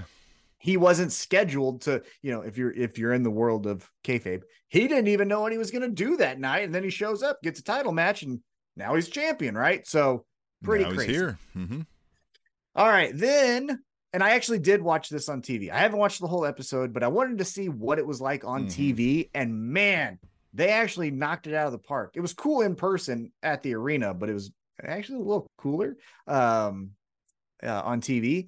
But next up, we had the debut of Timeless Toni Storm's short film, which of course is a silent film because that's how the best movies are made. And Mhm. in the arena, we saw that on the big screen, and there was no sound, obviously, si- silent film. but we didn't know why there was no sound. No, she said it. She said it. She goes, Well, we Oh. didn't know. We didn't know why. uh, It, it- towards like the middle of the first film, then we started to get Yes. music, but the first part of it had zero, nothing, nothing, nothing. Then it had Right. music, right? So again, I think for a moment we were kind of like, "Is this an uh, AW sound issue?" Right? Like, right. this doesn't feel Yeah. like TBS now, right? Or whomever, right? Yeah, like Yeah. But on TV, it was done during the picture in picture. So while they were running ads, mhm. the picture that they idea. provided was the Toni Storm short film. Yeah, which is perfect because I ain't watching the other shit. I'm watching the short film. And I don't know what this was. It was weird. I liked it, but it was weird. I liked it a lot because if you start to talk it out, it makes more sense, right? She's unhinged. So why would anyone else be in this movie? She's off her rocker, so she's gonna think this is the greatest thing since Audrey Hepburn, right? Um, but it's also kind of weird, and I don't know what's happening. And did it tell a story? I don't know. And so perfect for this timeless Toni Storm. What do you think? Yeah, I I have not watched back on the TV uh, yet, right? So I haven't got that experience, but I was left going like, okay, yeah, you know, like I guess right. It's Toni Storm. She's doing the the you know 1920s movie gimmick, right? So that that fits, right? I, and I, that was my thought. There was like, I'm gonna need to see how this was on TV, right? Um, but I think it'll fit and be just fine. Again, um, maybe you know I, I think you had mentioned you were like we need a few more of these Mhm. um, from last week, and I think we could have used a little more that wasn't maybe silent video, right? Like maybe a little more of the character work, Mhm. less of I this, I guess. Yeah, but it was fine. I, I didn't hate it. No, I definitely didn't hate it. Uh I still would like personally for me what we were talking about last week where it's not as much of the unhinged crazy lady but more of the the 1920s were the best time ever. Now, she is starting to wear the flappers. She is starting to look more of the 1920s film actresses Mhm. of the time. But I want a little bit more sophistication and less I'm crazy. You know what I mean? Yeah. I need you to figure out that she's neurotic, right? When she talks, not like you see her across the room and think you better like change across the hallway, right? Because she might be unstable, right? Like I, Right. I need less of the Nikki Cross crazy, right? More of the Mhm. like, oh, you're not all there, are you? Like you think you're in a different time. Right. Yeah. I, I would like that, I think, a little bit more than just crazy lady, which uh we Right. got to see up close and personal the crazy lady go after someone, which we'll get to in a moment here. Um, but after that, fun. God, that was fun. we get a squash match, and it's Wardlow, and he beats Matt Sydal. Okay. Well, I happened to be in the bathroom for that one, and apparently, like, if I would have been waiting in line for the bathroom, I would have seen part of that match. Yeah, he walked right past your bathroom, but you were in there instead of in line, so you missed him. But yep. uh yeah, again, cool. I think Look, I heard Wardlow and I knew like time to go to the bathroom. You know what I'm saying? That's all I'm gonna say. well, I think what I'm here's the difficult part is obviously he needs repackaging, right? We we we tried all the TNT championship title runs and all that and just didn't really hit. You know what I mean? Didn't But we to shave his head and shit too? Like, But to go back to Silent Assassin after we did that for so long as his right hand man to MJF, or excuse me, he was the right hand man to MJF. Then he broke out, and now we heard the reason he grew out his hair was because his father and all of that. Okay, cool. We're getting to know you and all of that. To then just go back to like, no, he doesn't talk anymore. It felt like, well, you've kind of passed that point. You can't go back to square one with this. Something, yeah. yeah. I mean, you know what it kind of feels like? It kind of feels like are we making sure we get all the final number of appearances out of this contract that we're supposed to get, and then we're gonna move on. Uh, you kind of broke up there. Say that again. I'm sorry. Oh, I said, is this more of a uh, like? This feels to me like a hey, we're gonna get the correct number of appearances out of this contract that we're supposed to get, and then we're gonna move on. Yeah, possibly. To me, it feels like Tony Khan saying, "Well, they won't remember any of that other stuff. We'll just start here from square one." And it's like, brother, we do mm-hmm. remember that. You know what I mean? Mm-hmm. So, yeah, we'll see what happens. But again, another squash match couldn't happen. Maybe it's him. Maybe it's him saying like, I want to get back to the meat, and then and he's like, all right, fine, try it. Again, brother. You don't wrestle like it, and you don't look like it. You ain't meat, okay? All right, you're tofu. You want to talk about meat and all You're that lean kind of meat. stuff? Yeah, you're fucking yeah. You're lean ninety three meat. percent lean ground beef, buddy. Yeah, one hundred percent. Yeah. Uh, all right. So then after Wardlow walks past you as you're peeing, uh, we go backstage and Chris Jericho is having an ice pack on his neck, and Daniel Garcia walks up and he's like, "How's he doing?" And Matt Menard says, "The hell are you doing talking to that bitch?" Again, paraphrasing. And Daniel Garcia's like, "I care about him. All right, I care about him."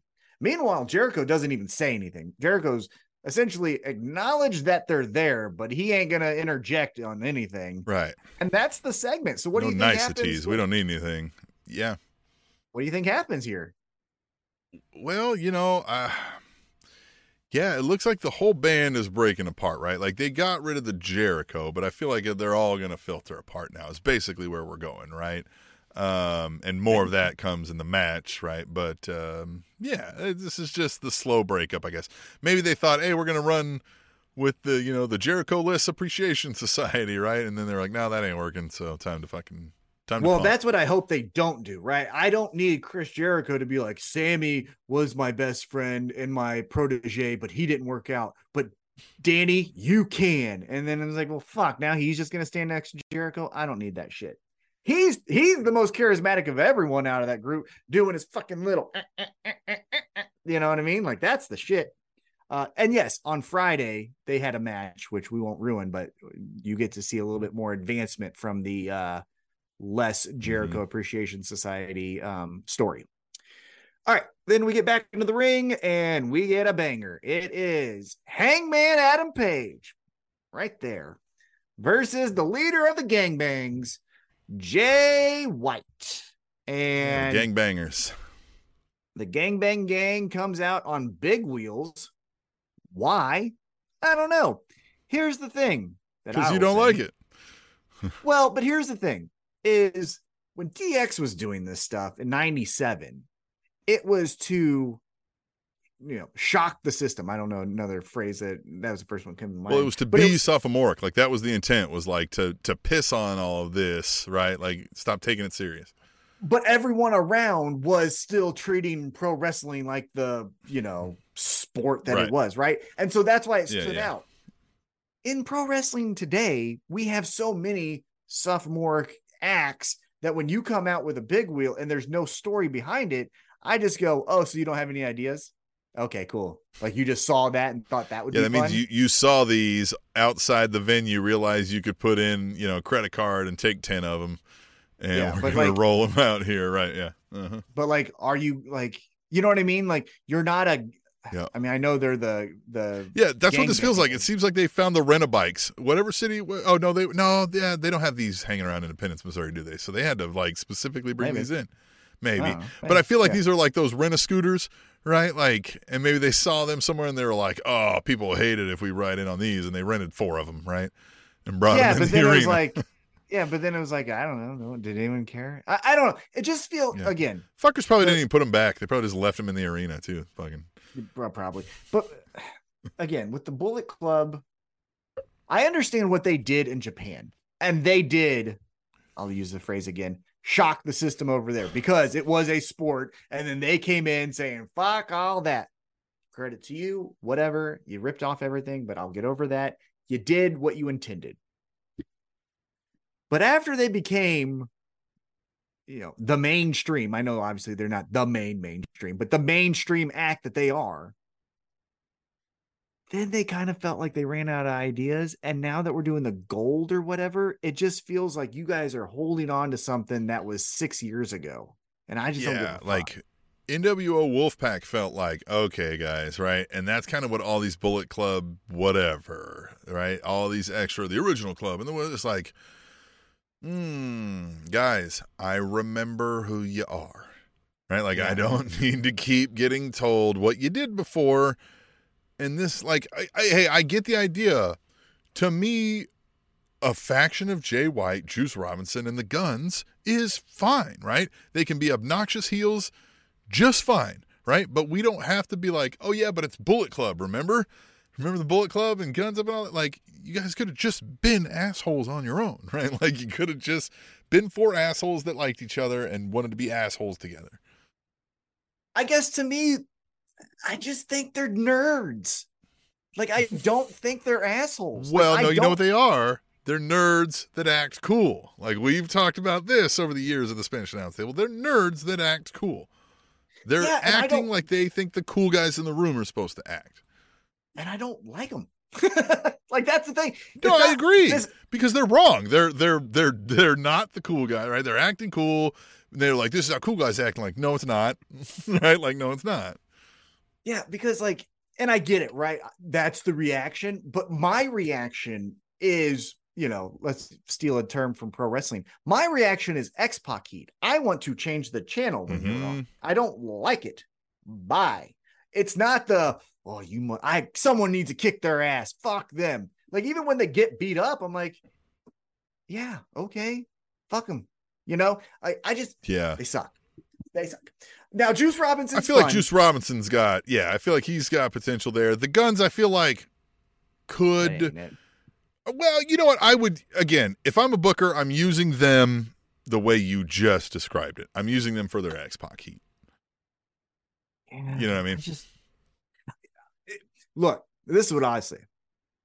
We were there last night. I had three beers throughout the night. Right. I got one in between the Eddie Kingston match and before Dynamite started. And then I got my second one during this match, and it wasn't because of Hangman. It was because I don't give a fuck about these guys. Like I legitimately like, hey, this would be a good opportunity because I don't want to watch this. And they Yeah, were sitting there doing whatever the fuck it was. And I was like, I'm about to walk out on a hangman match. That makes me sad. But I came back super quick because it's Yeah, hangman, yeah. you know. But let's get but- into the match. Yeah, let's get into the match. Well, the So- after the match was was more so of what was entertaining about it. Yeah. Right. But during the match, so we get Hangman versus Jay White, and we're going all types of wherever, right? And Prince Nana comes out because again, here's your receipt for fucking up Swerve Strickland's match at the start of the night, and he has the crown, but Hang- Hangman cuts him off, but that allows Jay White to get a roll up and he wins for the fourth time. So now it's 4 0 Jay White over Hangman. I actually like that because I think we could do something later once we're all done. Excuse me, done with our storylines. We could do the we love a good hangman woe is me story and if i can't beat jay white yeah or love the uh, yeah, or the I've done everything in this company except for beat this guy. What the fuck, right? Like something like that. I think is cool because again, yeah. one of my favorite stories Beat is this the used Tommy fucking Dreamer. car salesman over here God, and he was so skinny, so fucking skinny. And I'm not trying to body shame, but boy, I'd break you in half. Um, I'm not even tough, but uh, what was I gonna say? Oh, one of my favorite stories is the Raven Tommy Dreamer. How it took so long for Tommy Dreamer to beat Raven, and that was compelling, Yeah. right? So we could do something like that. yeah But we'll no see. yeah that's fine yeah there's no reason in that match that like eh, you know hangman has to win there so again if you've already got a streak going leave that nugget for you you can always beat him at some point so why not Yeah. make the first time more impactful by losing a few more right Yeah. And Prince Nana goes out there on behalf of Swerve Strickland that gets his revenge a little bit for uh, Hangman fucking up uh, the first match of the night. So I liked it. All right. So then post match, Hangman chases off Hang uh, Prince Nana. So he's running out there. Prince Nana's running out there saying, get the fuck off, you. And then MJF walks out and he's like, Jay White, give me my title. Do the right thing. Be a good person. I know who the fuck you are. Those people don't even like you. You don't even like them. Just just be a man and give me my belt. And the gangbangers say, Nope, not gonna do it. Not gonna do it. And they then challenge MJF to say, find three other people and fight us. Let's do a four versus four match and see what happens. I do want to say this about the Jay White portion of this, which I thought was smooth for a heel delivery, right? So what MJF said was, "You bitch! You came out and you stole my title. You know as well as I do. Like that's not how you get. You fucking earn a title, right? Like, stop being a bitch. Give me the belt back. You didn't earn it." And Jay White goes, "Well, my man, well, you know how this works. You don't just come ask for the fucking title. You gotta earn it. Like." You can't just fucking. Co- you gotta earn it. You have a match coming up with me. You'll earn it if you beat me. I was like, fucking nailed it, right? I was like, that's perfect. He just said, yeah, Yeah. What? Uh, what? I'm rubber, you're glue, bitch. fucking, fuck you. Yeah, he did thought say was that. Yeah. that was great. That was good. That was good. Uh, but yeah, so he says, hey, um, after again a- an impassioned MJF promo where he talks about not hating what he sees in the mirror, which is a callback to the CM Punk promo where he said he hates what he sees, Yep, all that mhm. stuff. Um, but then he's, they say, yeah, fine, three guys, let's do a four on four match and see what happens. Then uh, we get some controversy, and so this is where complete hand of God. I didn't understand it. I, it went way past my head.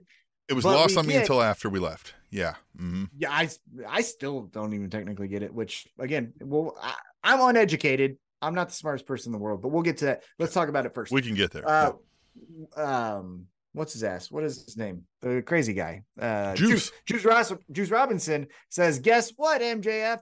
Next week I'm gonna win the Dynamite Diamond Ring Battle Royal. Then I'm gonna beat you for your ring, and you're a piece of shit." And then he says, "And you know what I got for you? I got this roll of quarters, and you know what I do with that? I break people's jaws." And this is again where I don't know what's happening. because I know that Juice Robinson has done that in AEW. He takes quarters, he hits you in the fucking mouth, you're knocked out. That's his thing. Well, and he said that, right? He said, I knock, all right, break people's jaws, which that was my initial thought too, was like roll of quarters, knock you out, got your name on it. I forgot about MJF's quarters promo from before. oh, so this is specific to MJF. This isn't like a Jewish hate thing like across the board. This was specific to MJF?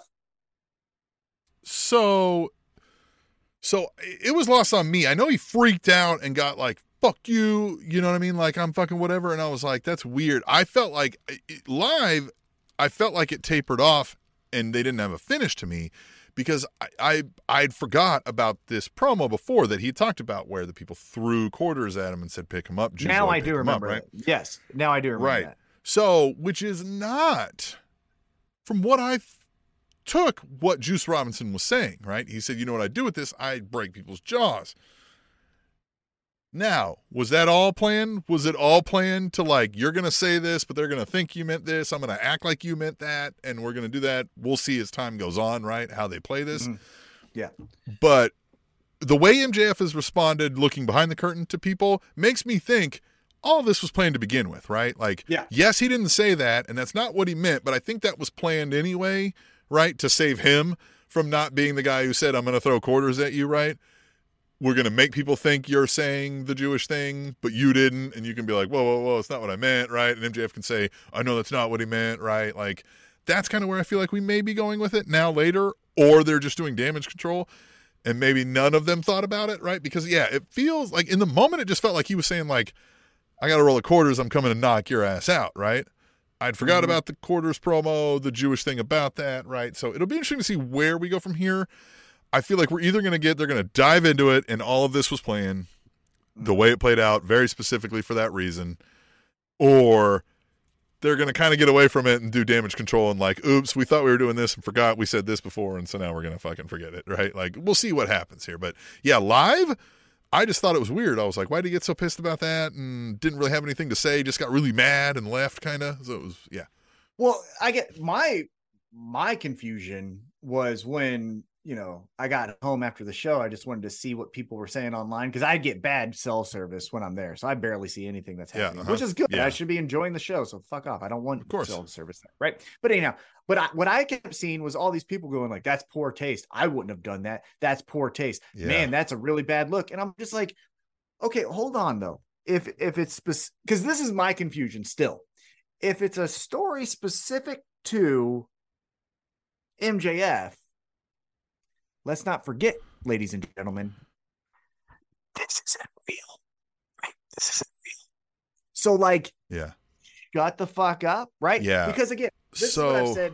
Yeah. Well, hold on. This is what I've said since we kind of started this whole podcast. And when I get mad that the bad guy said something and people get mad, it's like I've said, you know, numerous times.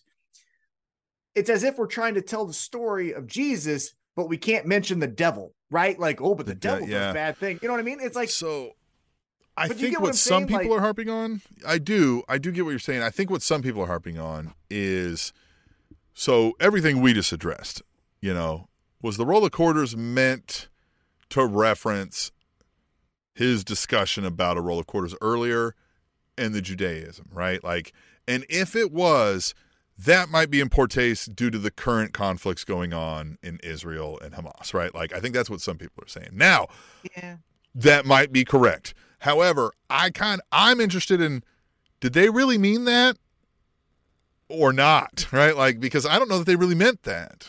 yeah. But well, I- maybe they well, did because the way he reacted was one of rage that you might when somebody's being racist to you. So I don't know. Right. So I think it, it was right now that you know we've Okay. had some time to digest it. I think it was completely meant for MJF to go. I remember being a high school kid getting quarters thrown at me, called pick him up, Jewel Boy. Right. And that's why you said it and fuck you, right? Like Right. yeah.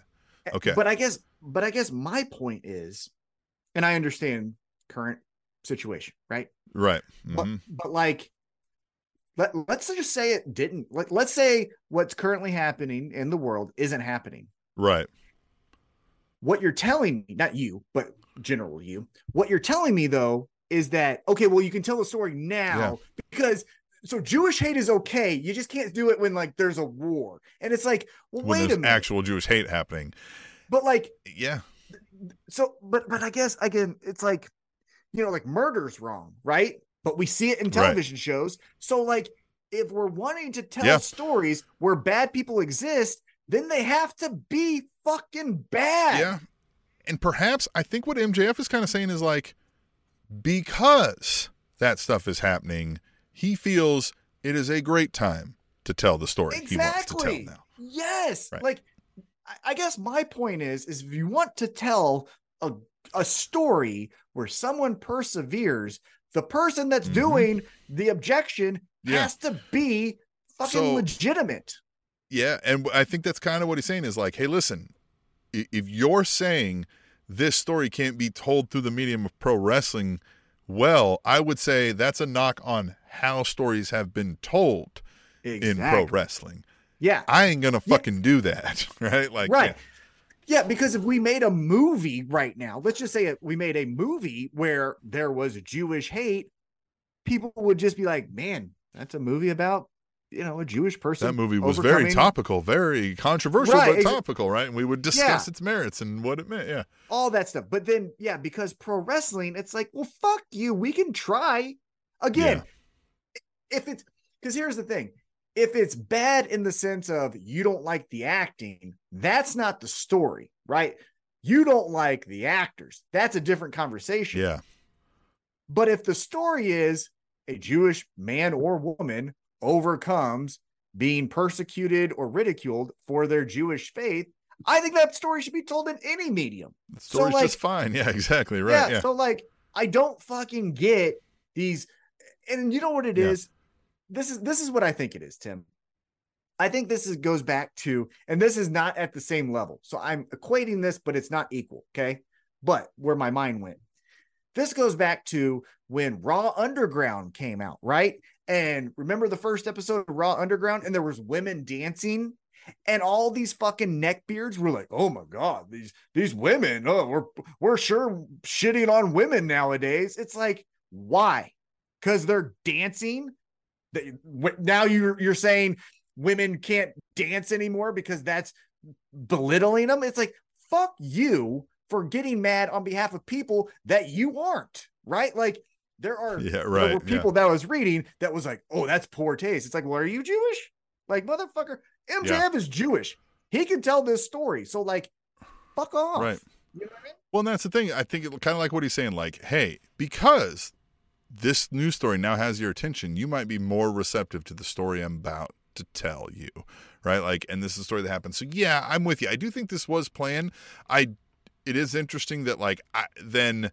Then I'm I'm very interested to see where it goes from here because yeah, to me it's it, it hinges a little bit on this. Juice Robinson said very specifically, you know what I do with this? I knock people out, right? Which indicates to me his intent is holding the roll of quarters in a fist and punching you in the face, which is not a degradation towards Jewish folks, right? Like it's anybody Right. can get these fucking hands, and I've loaded them. Um, Yeah. The Which- what MJF said was people threw quarters at him and said, Mm-hmm. "Pick it up, Jew boy, pick it up." Right? So. Can we address that MJF maybe misunderstood what Juice Robinson said, even when Juice Robinson was trying to be a dickhead? Like maybe that comes about. I don't know. Yeah, yeah, because the trigger is the quarters, right? I- I- in any context, when someone's threat, you know, the trigger of the quarters is what set them off, and I get that, right? Yeah, I'm interested to say it, but the people that are like taking it on their behalf to be mad for Jewish people, fuck you. Like, I Well, just don't get that. MJF, part. I think he's kind of like, I am Jewish, dog. Like Yeah, this is me. Friedman is the fucking name, man. Like, um, you know what I mean? Yeah. Like we're we're doing this. yeah so so that yeah. i i just think the outrage is a look at me louis right uh it, you know oh hey guys i'm also offended hey everyone look at me i'm so offended about what well i don't know it just seems like i should be offended fuck off have some just watch some tv you know all right uh so then yeah and we're MJF very supportive, right? Of like, like we're very It's- much of like, hey, don't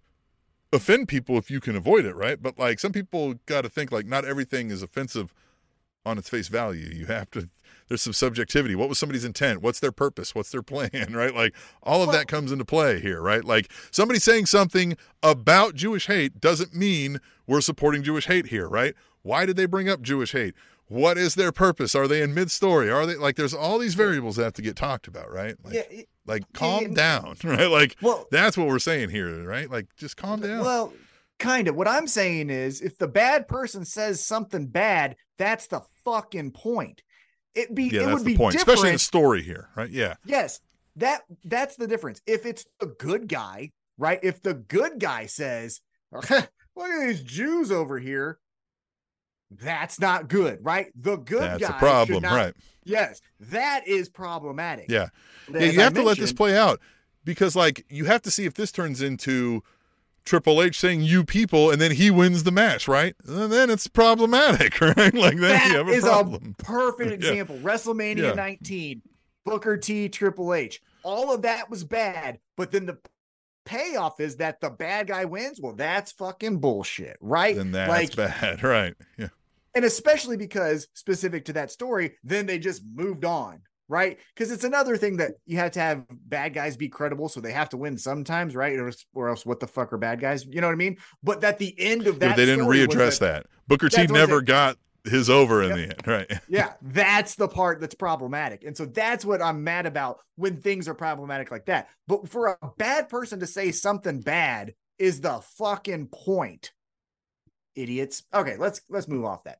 Um then we get uh after that, then we get part two of Toni Storm's movie, and she's doing her thing, ba, ba, ba, da, da, da, and she, it's fine.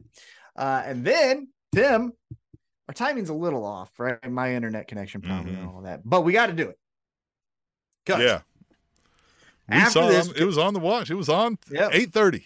Yep, eight thirty in the one true time zone. Uh, we come back from commercial, and Tim. one second, Mm. actually. Right before the main event. Yeah. Mm-hmm. Ready? Go. So, yep. mhm, mhm. It's time, Time for for the women. the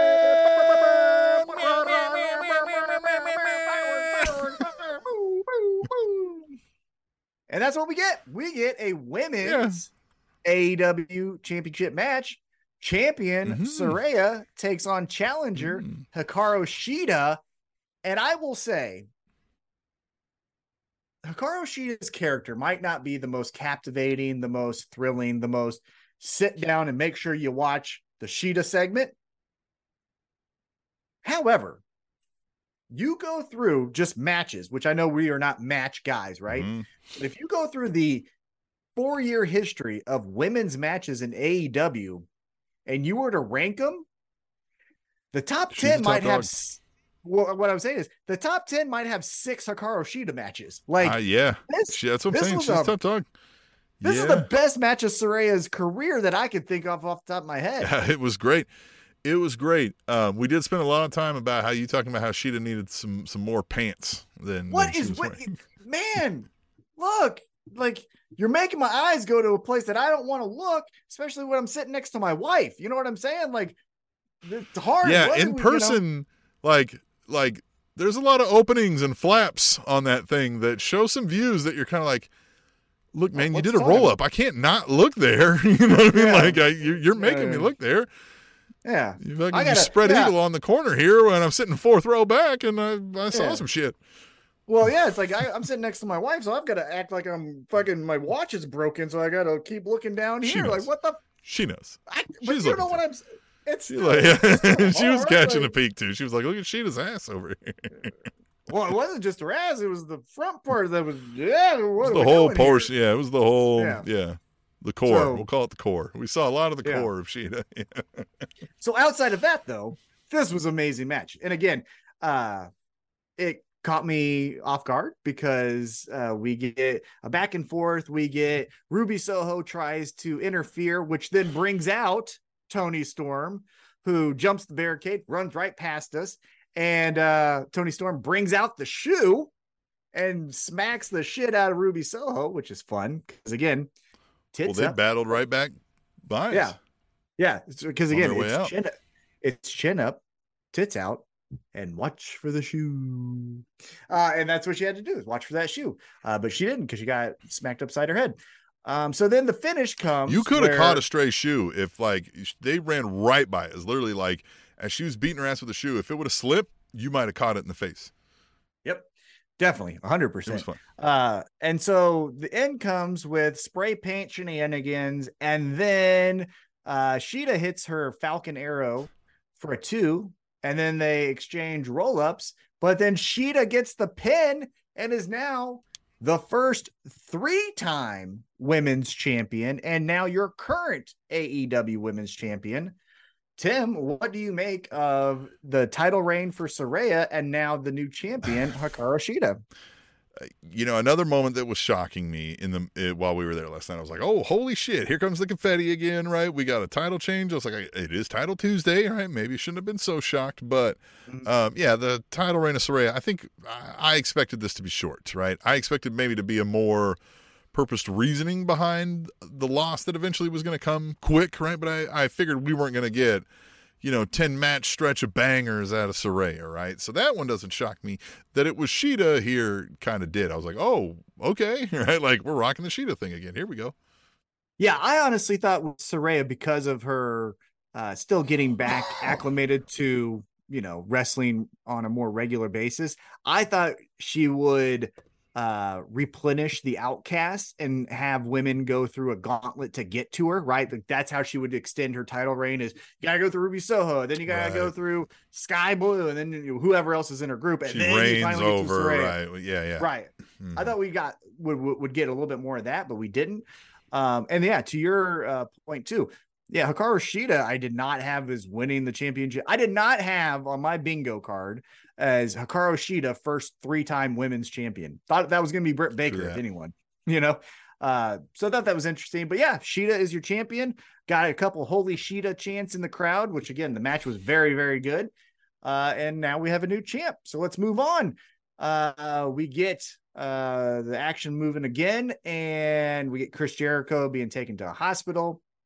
Uh bit of good news. Aew is donating 50,000 aew toys to toys for tots so that's great uh, and then we get what I thought. I think I actually missed this because maybe I was just talking and bullshitting. But Don Callis says he has a surprise, which involves doing Sammy Guevara's signed deal during a picture in picture. So I don't exactly know what that was. but There we'll was something happens. because he did a thing where um Takeshita was doing the Oh, the cards thing, which again Like- was like that maybe Sammy- in picture. I haven't seen the thing back, so maybe that was done in picture in picture. But live, we were kind of like, "What the Yeah. fuck, man? This is boring." right? Like everybody's Yeah. kind of like, "Yeah, they could maybe do a little bit of better of that, saying like, this is picture in picture right now in TV." Yeah, Def- yeah, yeah. Run an ad for like Fight Forever, but then have your picture in picture so that it mimics what the TV audience is also right. seeing. Yeah, because Yeah, there was twice, I think, at least where we were like, "Is this what?"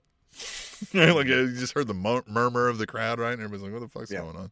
What the fuck is happening? So So Michael Carter uh, saying, "Hey yo," is he saying, Hey, yo. Hey yo." probably, I like that. Good for you, Yeah. Mike Carter. What's Keep up? Yeah, talking join to the us, chat pal. with us, like Michael Carter here. Yeah, keep talking. We want friends, wrestling friends, to join us. Uh, talk about some wrestling. We're talking about AW Dynamite last night, which we were live at. So let's get back to that. Yeah. So then we get backstage. MJF calls Adam Cole to come back and lists off all of his problems. Talks about how Samoa Joe's now coming after him. Uh, he's got Jay White and the gangbang group trying to fucking beat him up and all this stuff. And Cole hears him, but then he can't hear him. And then it goes through some cuts, and then the call cuts out. Hmm. And MJF looked like he just saw a dog get kicked because he was sad as can be. But that sadness does not last too long because then the acclaimed walk up and Max Caster says, Hey, heard uh, you need three guys, us three guys. And MJF's like, Get the fuck out of here. And just walks off and is like, I'm not dealing with this. Then a bit of dissension amongst the acclaim because then Billy Gunn says, Hey, two things. One, why did you just offer our services without consulting us, jackass? And two, what's up with you and MJF? Like, what are you Why are doing? you after this dude? Yeah, what, what do you see in this guy? And then Max Caster just, I don't know. First, he goes like, "Hey, sorry, I, I should have probably asked about you know offering up the claimed as tag partners." But then he says, second, I, I love it when he plays hard to get, and it's like, Yeah. so are you a stalker? Like, I don't, because like Well, it's funny. You know what else we got was him saying, was him saying like, look, I, I don't know, like I, I've known him forever, ten years. We came up together. Like he doesn't have any friends. Like he's got very few friends, but like I'm one of them. I just like that's just I'm I'm a, I'm his friend.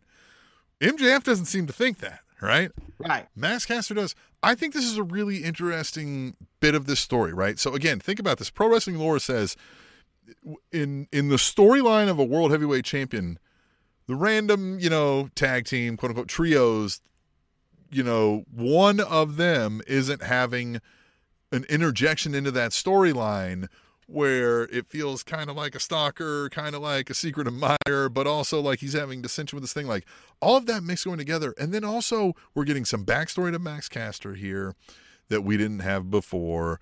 We're also getting Max Caster acting a little bit out of character. Not even out of character, but like he's dropping some of the cool guy guard, right? Like he's geeking out a little bit. He's kind of smitten, if you will. This is all very unique and interesting to me, right? Like I don't know where we're going with any of this, which is we say that a lot with MJF, right? Like there's all these things where like I don't know what the fuck we're doing next. And I love it. Yeah. I love yeah, it. Yeah, because yeah, because the pro wrestling trope is that well, Max Caster is the you know uh psycho the, the psycho friend like a Mickie James was to Trish Stratus that then eventually wants to beat the fuck out of her, right? Like that's the vibe it kind of feels. But then, like you said, Max Caster is usually the guy that raps and has the cool things and scissors and aren't we cool? And this is the fucking coolest thing. Yeah, he's And than you are, like- but here Yeah. he's oh my god, He's a-. Yeah, oh, I'm he's sorry, guys. I just I'm nerding out over here. Yeah, he's being weird. He's being real weird. Very weird. And yeah, to your point, that one comment that I did miss when I was talking about this was he said, Yeah, we started at Create a Pro. Um, he might I think what he said is he might not think that uh how did he say? I, I yeah, think he, he, might said, have uh, like he may not agree, but like he's my friend or something. Along yeah, those yeah, lines, right? yeah, He might not think that I'm his friend, but I am his friend, something like that. Yeah. And Like, so very if, maybe if only we're just planting seeds for something in the future, like they're doing an excellent job at it, right? Even if we maybe are left wondering what that was about for later purposes, Well- like all this has left me doing exactly that. Like, what the fuck is this about? Like, Well, why are they thing- interjected? They're the current trios champs. Why do they need to be in this? Yeah. Well, one thing for sure is if you watch their Twitter interactions, Max Caster's been doing this for fucking almost a year, if not longer. yeah, long so play for this. long Mhm. play for this story, but we'll see what happens.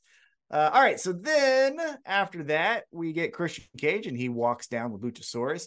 And before the match, he talks a, a good game here. He cuts a promo and he talks about how uh, he is not just like so the comment I think he was is he goes, I didn't just grab some people and dress them up like it was Halloween and convince people they're tough guys. Yeah, Judgment reference there, right? He go he goes, uh, Nick Wayne and Luchasaurus, I am a father figure to them, which fucking chef's kiss with the line. Uh, and then he says, Oh, but Copeland wanted to reform the team. How interesting. He didn't want to reform it back in 2011. He didn't want to reform it all these times. But now that I'm the fucking man, now that I got the championship, now he wants now to come over to me. AEW. And you want to, I don't need your bitch ass. Fuck you. Right. Uh, and then he crosses the line. Then he goes, Hey, uh, I know about your your your kids. I remember Beth. And then he tells Beth, "Hey, put some clean sheets on the bed. The girl's new daddy is coming home." Ooh. And uh, and and here's the thing that I thought was interesting for the debut in ring debut for Adam Copeland. I thought we were going to get all the bells and whistles. So the on this day and fireworks and the in this could AEW, AE, all that. Nope. Adam Copeland, Edge, just runs to the ring. Is like, we're fucking fighting right now, which makes sense. But I thought it was interesting that we didn't get the pop and Mhm. circumstance Yeah. of the in-ring debut of Edge. It was just, no, I'm gonna fight Yeah, these no, guys. he said, "Let's go, throw hands." And for a hot second, we thought it was over before it started. That Luchasaurus Mm-hmm. Yeah. tombstone, like for a second, I was like, "Oh," because AW does a few of these curveballs, as we've said, like where you think we're Oh, yeah. doing the traditional pro wrestling thing, we go left turn all of a that way. sudden, and uh yeah, so we were bought in for a second there. Where we were like, "Oh shit!" Yeah, those are But great. then the rest Um, unfolded, of course.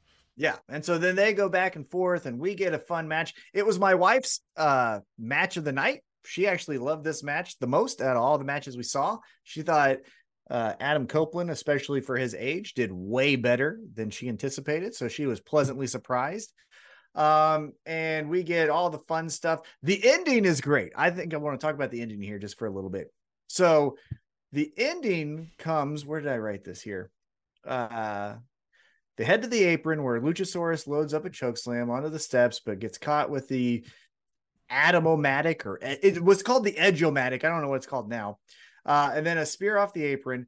And then Cage accidentally hits Luchasaurus in the back of the head with TNT Championship.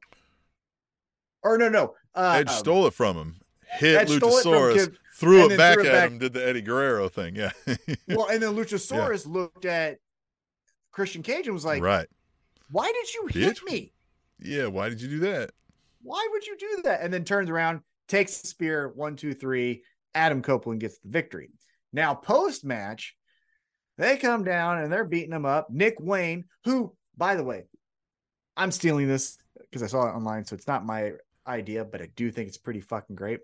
Nick Wayne, first off, get rid of the Pikachu necklace bullshit, all that stuff. Wear a turtleneck, just like Christian Cage. Be in the same Oh, fucking turtleneck as Christian Cage and walk with your especially stupid with your face. skinny body, like the, the Oh. long neck, turtleneck will be great. Yeah. Speaking of neck strong, he needs that shirt. Oh my god, he should join the neck strong group because of his fucking. You get all the long neck people in there. Yeah, that would be fucking awesome. But no, I still, yeah, I I saw that from someone else, so I agree with it. I think Nick Wayne needs to be in a turtleneck. That aside, Nick Wayne, Luchasaurus, Christian Cage are beating up on. Um, hey, we've got to bring up that you you paused Nick Wayne when you told him that his necklace sucked. Oh, yeah, like- that was fun, like, yeah. Fucking It necklace was is stupid, and he Yeah, did a double take and was like, "Bitch, what?" yeah, he, li- yeah. I fucking He took it. offense to that one. He was yeah. It good. Hopefully, you had a fucking Yeah, he wasn't expecting it, that one. He was probably like, "I look cool in this fucking." this is this is this is Abercrombie 2002. you should see if he ever wears that necklace again. Like he might not ever Yeah. wear it again. I hope not. I, that would be the best. That would be oh, the signature win of my life if that happened. But uh, let's get to this post match. So, um, yeah, they're beating up on Adam Copeland. Then that brings out uh, Bryan Danielson, and then that brings out the Gates of Agony and Swerve Strickland, which then brings out Hangman Adam Page, and then we're getting all the fun of a pull apart.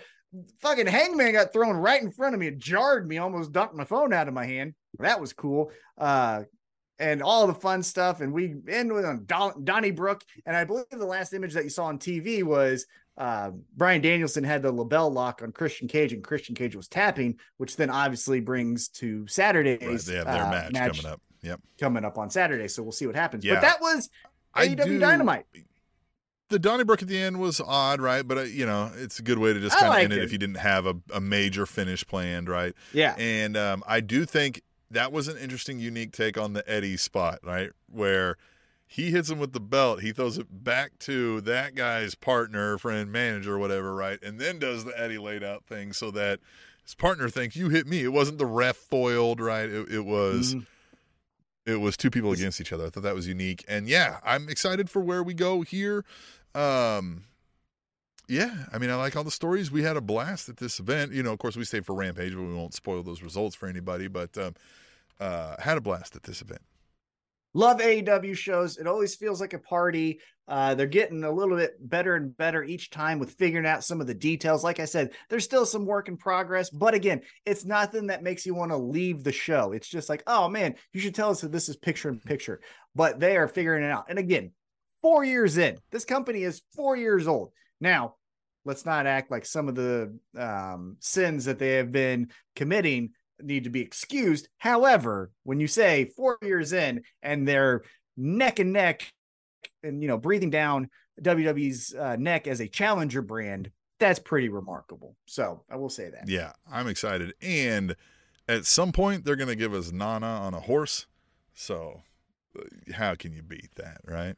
We'll just leave you with that image. Think about Nana on a horse. The Spanish announce table.